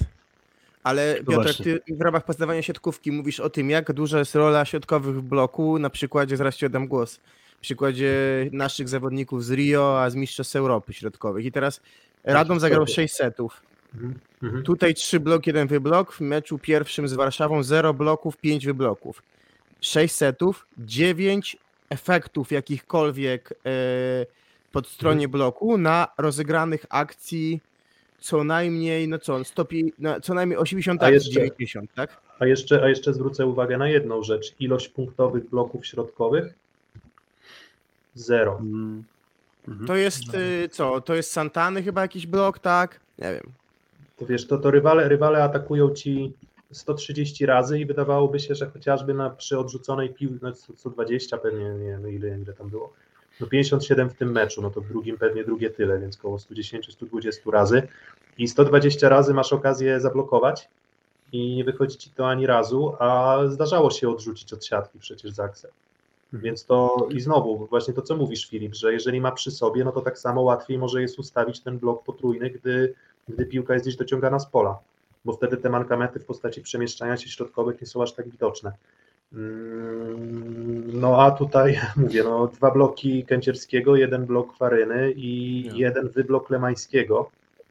No Pamiętam ten są- wyblok są- Lemańskiego. są- Pamiętam ten wyblok Lemańskiego. parametry. To był wyblok na chyba Norbercie Huberze. E, poszła kontra i Lemański został na tej kontrze wrzucony w podwójny blok i został zablokowany. Więc nawet jak ten wyblok już się pojawił, to, to szybko zostało to spacyfikowane, bo Zaksa postawiła podwójny blok na środku siatki na kontrze No Radomia. no ale- Także Co nie Ale pasuje nie- też Farynie w tej hali w zagrywce? No bo on na razie nie ma zagrywki w ogóle. zagrywki nie ma, ale w ataku też gra słabo na razie. Znaczy przynajmniej w tym meczu z Zaksą chociażby no 0 na 6. Właśnie A cała jest- drużyna od początku była w jednym miejscu, tak? Cała drużyna. Jak to, się, jak to się działo, że ten Faryna potrafił aż tak fantastycznie grać e, w Będzinie w tym sezonie? Że, że, że naprawdę tam wtedy się no, wyróżniał. To trochę case Damiana Szulca się trochę tworzy, co? Mm, Który też zagrał spektakularny sezon w Treplu Gdańsk, ale, ale, ale no coś, coś tam nie, nie idzie za ciosem. Jak w przypadku Butryna, który zagrał myślę, że fajnie w Katowicach, potem dobrze, bardzo dobrze w Radomiu już i powtórzył to w Rysowi, no to to jest troszeczkę inna sytuacja niż jednak zawodnik, którego bierzemy no, po jednym sezonie tak fantastycznym, spektakularnym. Mm, Tutaj właśnie komentarz Marków, że klasyczny overhype, no, no tak jak mówię, no to jest też kwestia powtarzalności tego, jak w innych drużynach się odnajdujesz. No ale nie z, nie z i nie z projektem Warszawa Czarni mają punktować, więc ja bardzo jestem ciekaw, jak to w tym dole wszystko wygląda, bo na razie to się wydaje, że wszyscy są beznadziejni, ale pytanie, e, jak na tle walki z Lublinem, z Nysą, właśnie Radom wtedy będzie sobie, e, sobie radził, bo to na razie właśnie te trzy drużyny można wskazać jako te najsłabsze. Mm, No i taki trzeci mecz już na finiszu, czyli Jastrzębski Węgiel i Nysa. Dobra, jeszcze MVP tego meczu, David Smith, a, czy jakieś alternatywy? Może Kaczmarek też z niezłym meczem chyba. Ciężko jakoś tak jedną postać wyróżnić i chyba też tym tropem poszedł y, pan przyznający te nagrody dla Davida Smitha, że tak może w kolejnych spotkaniach nie, aż tak nie będzie miał okazji, żeby akurat jemu wręczyć nagrodę, to padł na Amerykanina. Powiedzmy, że ja się z tym zgodzę. Blokował, blokował, zagrywał i dostawał też piłki na kontrze, więc Chyba 100% w tak, ataku, więc wiesz. dobra, ja, na, ja na chwileczkę znikam. zaraz- 5 na zaraz 6, wracam. 5 na 6. No i co Filip, Trze- y, zaczęliśmy kolejkę 17.30 w piątek w e, Jastrzębiu. E, No i łatwo z tą stalą Nysą Zaczął się sezon w ogóle meczem w Lublinie właśnie z udziałem Jastrzębskiego Węgla, czyli ta pierwsza kolejka w Lublinie, w hali Beniaminka. I teraz drugą kolejkę też zaczęli Jastrzębianie. No i nie pozostawili wątpliwości, kto jest mistrzem Polski. Stalnysa w kiepskim stylu, kolejne spotkanie. Pierwszy ich mecz, pamiętasz, z Zaksą? Też na niewiele sobie mm, Tak, ale tutaj dwa, zobacz to, co mówiliśmy odnośnie Radomia. 6 setów, trzy bloki, pi- y, no 9, 9 elementów, czy 9 momentów, które coś dały w bloku, prawda? 9 w 6 setach. Jastrzębie 21 w 3 setach. Przepaść, przepaść. Mm, W ogóle ja sprawdziłem sobie takie już, to na razie nie ma sensu, bo na razie były tylko dwie kolejki, ale takie ogólne statystyki drużyn, to na razie Jastrzęby wychodzi cztery bloki punktowe na set. To to jest... Nie to wygląda kapitalnie. To jest po prostu. No i Piotrek zachwycałeś się klewno, k- m, bajeczka. Nie no, właśnie wróciłem, wróciłem, jestem już z powrotem. A no, Jastrzębski Węgiel, nawet mówię, to trochę na przekór Toniuttiemu, a nie dzięki niemu, ciągle. Że ciągle jest takie poczucie, że to zgrzyta. Że trochę ze środkiem, no Wiśniewski i Gładyr parę razy wrzucani na takiego konia, że się nie da. Do tego trochę dochodzi też ta skuteczność Błaje, który, mm, który no cały czas wygląda tak, że można go łatwo podbić albo wyblokiem mm, zadziałać, żeby tam ta piłka e, spadła na ręce br- broniących dość łagodnym łukiem. Mm, No i Fornal, który też troszeczkę się męczył, tak? Jednak tych ataków bardzo mocnych, siłowych Fornala nie było. No niby nagroda MVP, ale, ale też spektakularnego rezultatu, spektakularnego rezultatu tutaj nie było. Ale blok fantastyczny i no i nie musisz wygrywać. W sensie, jeżeli blokujesz 16 razy i do tego jeszcze masz ileś tam wybloków i dodatkowo jeszcze prowokujesz rywala do popełnienia błędu, no to jest strach pomyśleć, jak to Jastrzębie będzie wyglądać, gdy to Newt jeszcze złapie rytm drużynie. Bo jak na razie taki, no nie no mały potworek się robi. Tak, Bentara chociażby, szybciutko wyleczony z grania, prawda? Tak, ten jeszcze Bentara wyglądał dobrze w meczach przedsezonowych, po czym przyszła liga i już tak pre- dyspozycji nie prezentuje. Może będzie musiał po prostu odchorować sezon reprezentacyjny, który dla niego był dosyć długi, bo był i na igrzyskach z kadrą Tunezji, potem był na Mistrzostwach Afryki też z kadrą Tunezji, więc być może jakieś tam zmęczenie będzie musiał odczuć i, i przydałby się może trochę Patryk Szwaracki w lepszej dyspozycji, bo on akurat wszedł w tym meczu ze Jastrzębiem i skończył na 0% efektywności ataku, więc to akurat jego dobra zmiana nie była.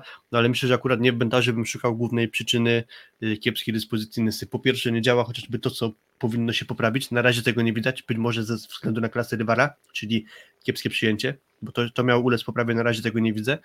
No i Kamil Kwasowski, który jest na razie ogromnym chyba zawodem. Tak, na razie trochę zamienił stryjek siekierkę na kijek, bo, bo ten zestawienie Łaprzyński-Bućko nie wyglądało dużo gorzej niż zestawienie Pęczew-Kwasowski. Po dwóch me- oczywiście, dwa mecze i... Z mocnymi zeszłym- rywalami, to musimy podkreślać, Tak. że na razie Tak, grają dokładnie. z mocarzami. Dokładnie. I to, I to się tyczy, no mówię, no Lub, Lublina, no to trudno Suwałki za mocarza uznawać, no ale, ale też drużyna na pewno dobrze wyglądająca na początku sezonu. Więc to te wszystkie drużyny, które tutaj wskazaliśmy, no mają jeszcze dużo miejsca do poprawy, ale no obawiam się niestety tego, że jeżeli Stali Nysa nie będzie dobrego Bentary, to nie będzie dobrego grania Stalinysa. I tak wyglądało to dokładnie w zeszłym, w zeszłym sezonie. On potrafił atakować, przecież miał mecze, gdzie tam 40-50 razy. Pamiętacie, że przecież Nysa ograła Jastrzębski Węgiel w poprzednim sezonie Tak, u tak, siebie, tak. Że, że, że to wtedy jedna, jedna z tych porażek Reynoldsa, no i wtedy Bentara co dostawał, to kończył. No więc jeżeli masz takie obciążenie piłkami, jakie otrzymuje Nimir w reprezentacji Holandii i kończysz, no to super, to wtedy taka Holandia może powalczyć i może dojść do tego ćwierćfinału Mistrzostw Europy. I podobnie tutaj, no Stalnysa na pewno może walczyć, ale Bentara potrzebny no jak, jak tlen. Jak na razie bez tego tlenu Nysa się no, dusi trochę, tak? Nie, nie, nie, ma, nie ma pomysłu na, na, na to prowadzenie gry ofensywnej, no ale też jak mówię, no klasa rywala spektakularna, no to Jastrzębski Węgiel wyglądał jeszcze nieperfekcyjnie i no i my będziemy z Kubą w, tym meczu piątkowym na e, projektu Warszawa z Jastrzębskim Węglem, no i to będzie pierwsza drużyna, która pewnie Jastrzębiu powie sprawdzam. Sam jestem ciekaw jak to pójdzie. No smaczki, rywalizacja naszych przyjmujących, rywalizacja na środku. No pamiętamy grzmoty, jakie były w półfinale. 3 do 1 wygrał Jastrzębie, Bucki pomógł. Jestem ciekaw tego meczu teraz. No i chyba dwa najlepsze bloki naprzeciw siebie staną, przynajmniej na razie takie Tak, mam wnioski dwa najlepsze bloki. kolejek. Torwar pewnie będzie praktycznie pełny. Piątek nie 17.30, a już 20.30, czyli godzina taka spokojna, wieczorna. Mhm. O, Niewyklu- ciekawe. niewykluczone, że do was dołączę w Warszawie, ale to jeszcze, O, jeszcze się Zapraszamy. okaże. Jeszcze Tak się inaczej na naszego Instagrama śledźcie, bo jak się wybieramy na mecze, to raczej właśnie Instagram jest naszym takim medium komunikacji, bo już nie wrzucamy tych wszystkich naszych nagrań na, na, na YouTube'a, więc na pewno postaramy się jakieś smaczki wyłowić. E, wywiady. Poprzednim razem jak byliśmy, to, to, to bardzo ciekawie porozmawialiśmy z Michałem Mieszko-Gogolem, porozmawialiśmy ciekawie jeszcze z Łukaszem Wiśniewskim też, więc zobaczymy, kogo tam uda nam się złapać. E, Kto waszym faworytem w tym meczu? No bo to już taki, taki wstępniak też do no, meczu o Superpuchar, prawda? Bo ten mecz w kolejną środę. Dla mnie faworytem jest Jastrzębie jednak. Ale, ale, widzę- ale, widzę, ale widzę w nich, widzę cały czas mankamenty, ale, ale faworytem jest Jastrzębie. Jestem w sumie ciekawy, czy wyjdzie Duszan Petkowicz, czy te jakieś tam problemy, o których się wspomina, czy to jest coś bardzo długofalowego, czy, czy raczej e, spokojnie już Serb będzie mógł e, kontynuować sezon. Mm, To jak oni się zaprezentowali w pierwszym spotkaniu, no to wyglądali już znakomicie. E, Teraz e, wypadł ten Petkowicz, też dobre wrażenie zrobili, ale mimo wszystko to jest mm, przeciwnikiem była Nysa i teraz Kuprum Lubin, czyli drużyny na pewno nie z jednej półki co Jastrzębski Węgiel, także to, tak jak ty powiedziałeś, powiedział sobie sprawdzam, ale i tak faworytem dla mnie jest Jastrzębski Węgiel. Też tak myślę. 3 do 1 pewnie Jastrzębski Węgiel, no ale Wygra lepszy. 20 Tak, niech, niech wygra lepszy, to takim truizmem myślę, że tego naszego live'a dzisiejszego będziemy kończyć. Mm, Co jeszcze w tej naszej następnej kolejce czeka? No Ślepsk Malow Suwałki, Indyk Poladzy to jest Olsztyn na zamknięcie o 20.30, to jest drugi taki mecz, gdzie, gdzie, gdzie faktycznie może być bardzo dużo walki, no i chyba jednak Tref Gdańsk, Kuprum Lubin i Aluron Zawie- CMC Warta Zawiercie z GKS-em Tak. Katowice, takie mecze Kowacewicz Dlaczego powie? GKS-owi Katowice sprawdzam. Dokładnie. A, albo, albo, albo, albo Kuba Jarosz zobaczymy, ale, ale Albo, mówię, no albo, nie albo Kuba Jarosz y, zweryfikuje, wyjaśni Urosza Kowacewicza. Tak, no jak na razie pewnie najbardziej spektakularne występy indywidualne to właśnie, właśnie Kowacewicz i Jarosz. No, stawiam też, no mówię, mimo wszystko stawiam na zawiercie, a w Suwałki, jak myślicie, Suwałki AZS? No, na razie lepiej, po- prostu bardzo dobrze poukładaną drużyną są Suwałki, a AZS cały czas ma jakieś mankamenty i faluje swoją grą, więc dla mnie faworytem są Suwałki. Ale myślę, że ACTS y, coś urwie.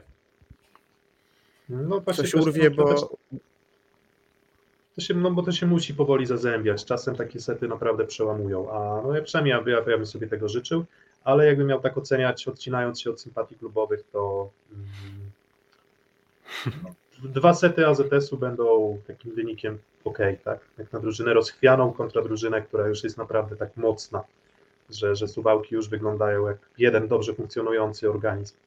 No AZS trochę sobie amuzo, każdy zawodnik na boisku jeszcze cały czas, no ale taki urok początków sezonu. No dobra, no to co, finisz chyba tutaj, co? 21.15. Zaczęliśmy chwilę później, więc tak gdzieś wyszło te godzina 30, tak, godzina 30 z Godzina hakiem. 33. prawie setka. W lewym Prawie górnym rogu, setka. w lewym górnym rogu masz czas trwania. E, tak, ale wiesz co, ta godzina 33 to... A tak, dobra, godzina 33, tak, dobra. Ale wytrwaliście, wytrwaliście z nami, więc e, za to bardzo Tak, dziękujemy. dzięki, że jesteście i za, Dzięki. że jesteście cierpliwi do naszych wywodów.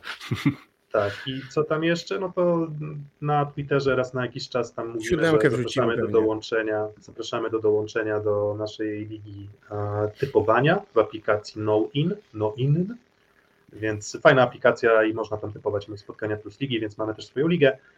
No i z ogłoszeń parafialnych to chyba tyle. Mm, Jasnowidz zakończony, nasze typy i tak jak mówimy, siódemka kolejki, jeszcze pewnie będziemy ten nasz odcinek wałkować przez kolejny tydzień.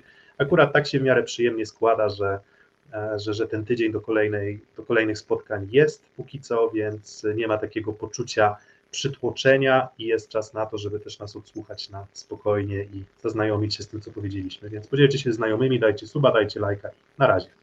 Trzymajcie się. Dzięki, do usłyszenia.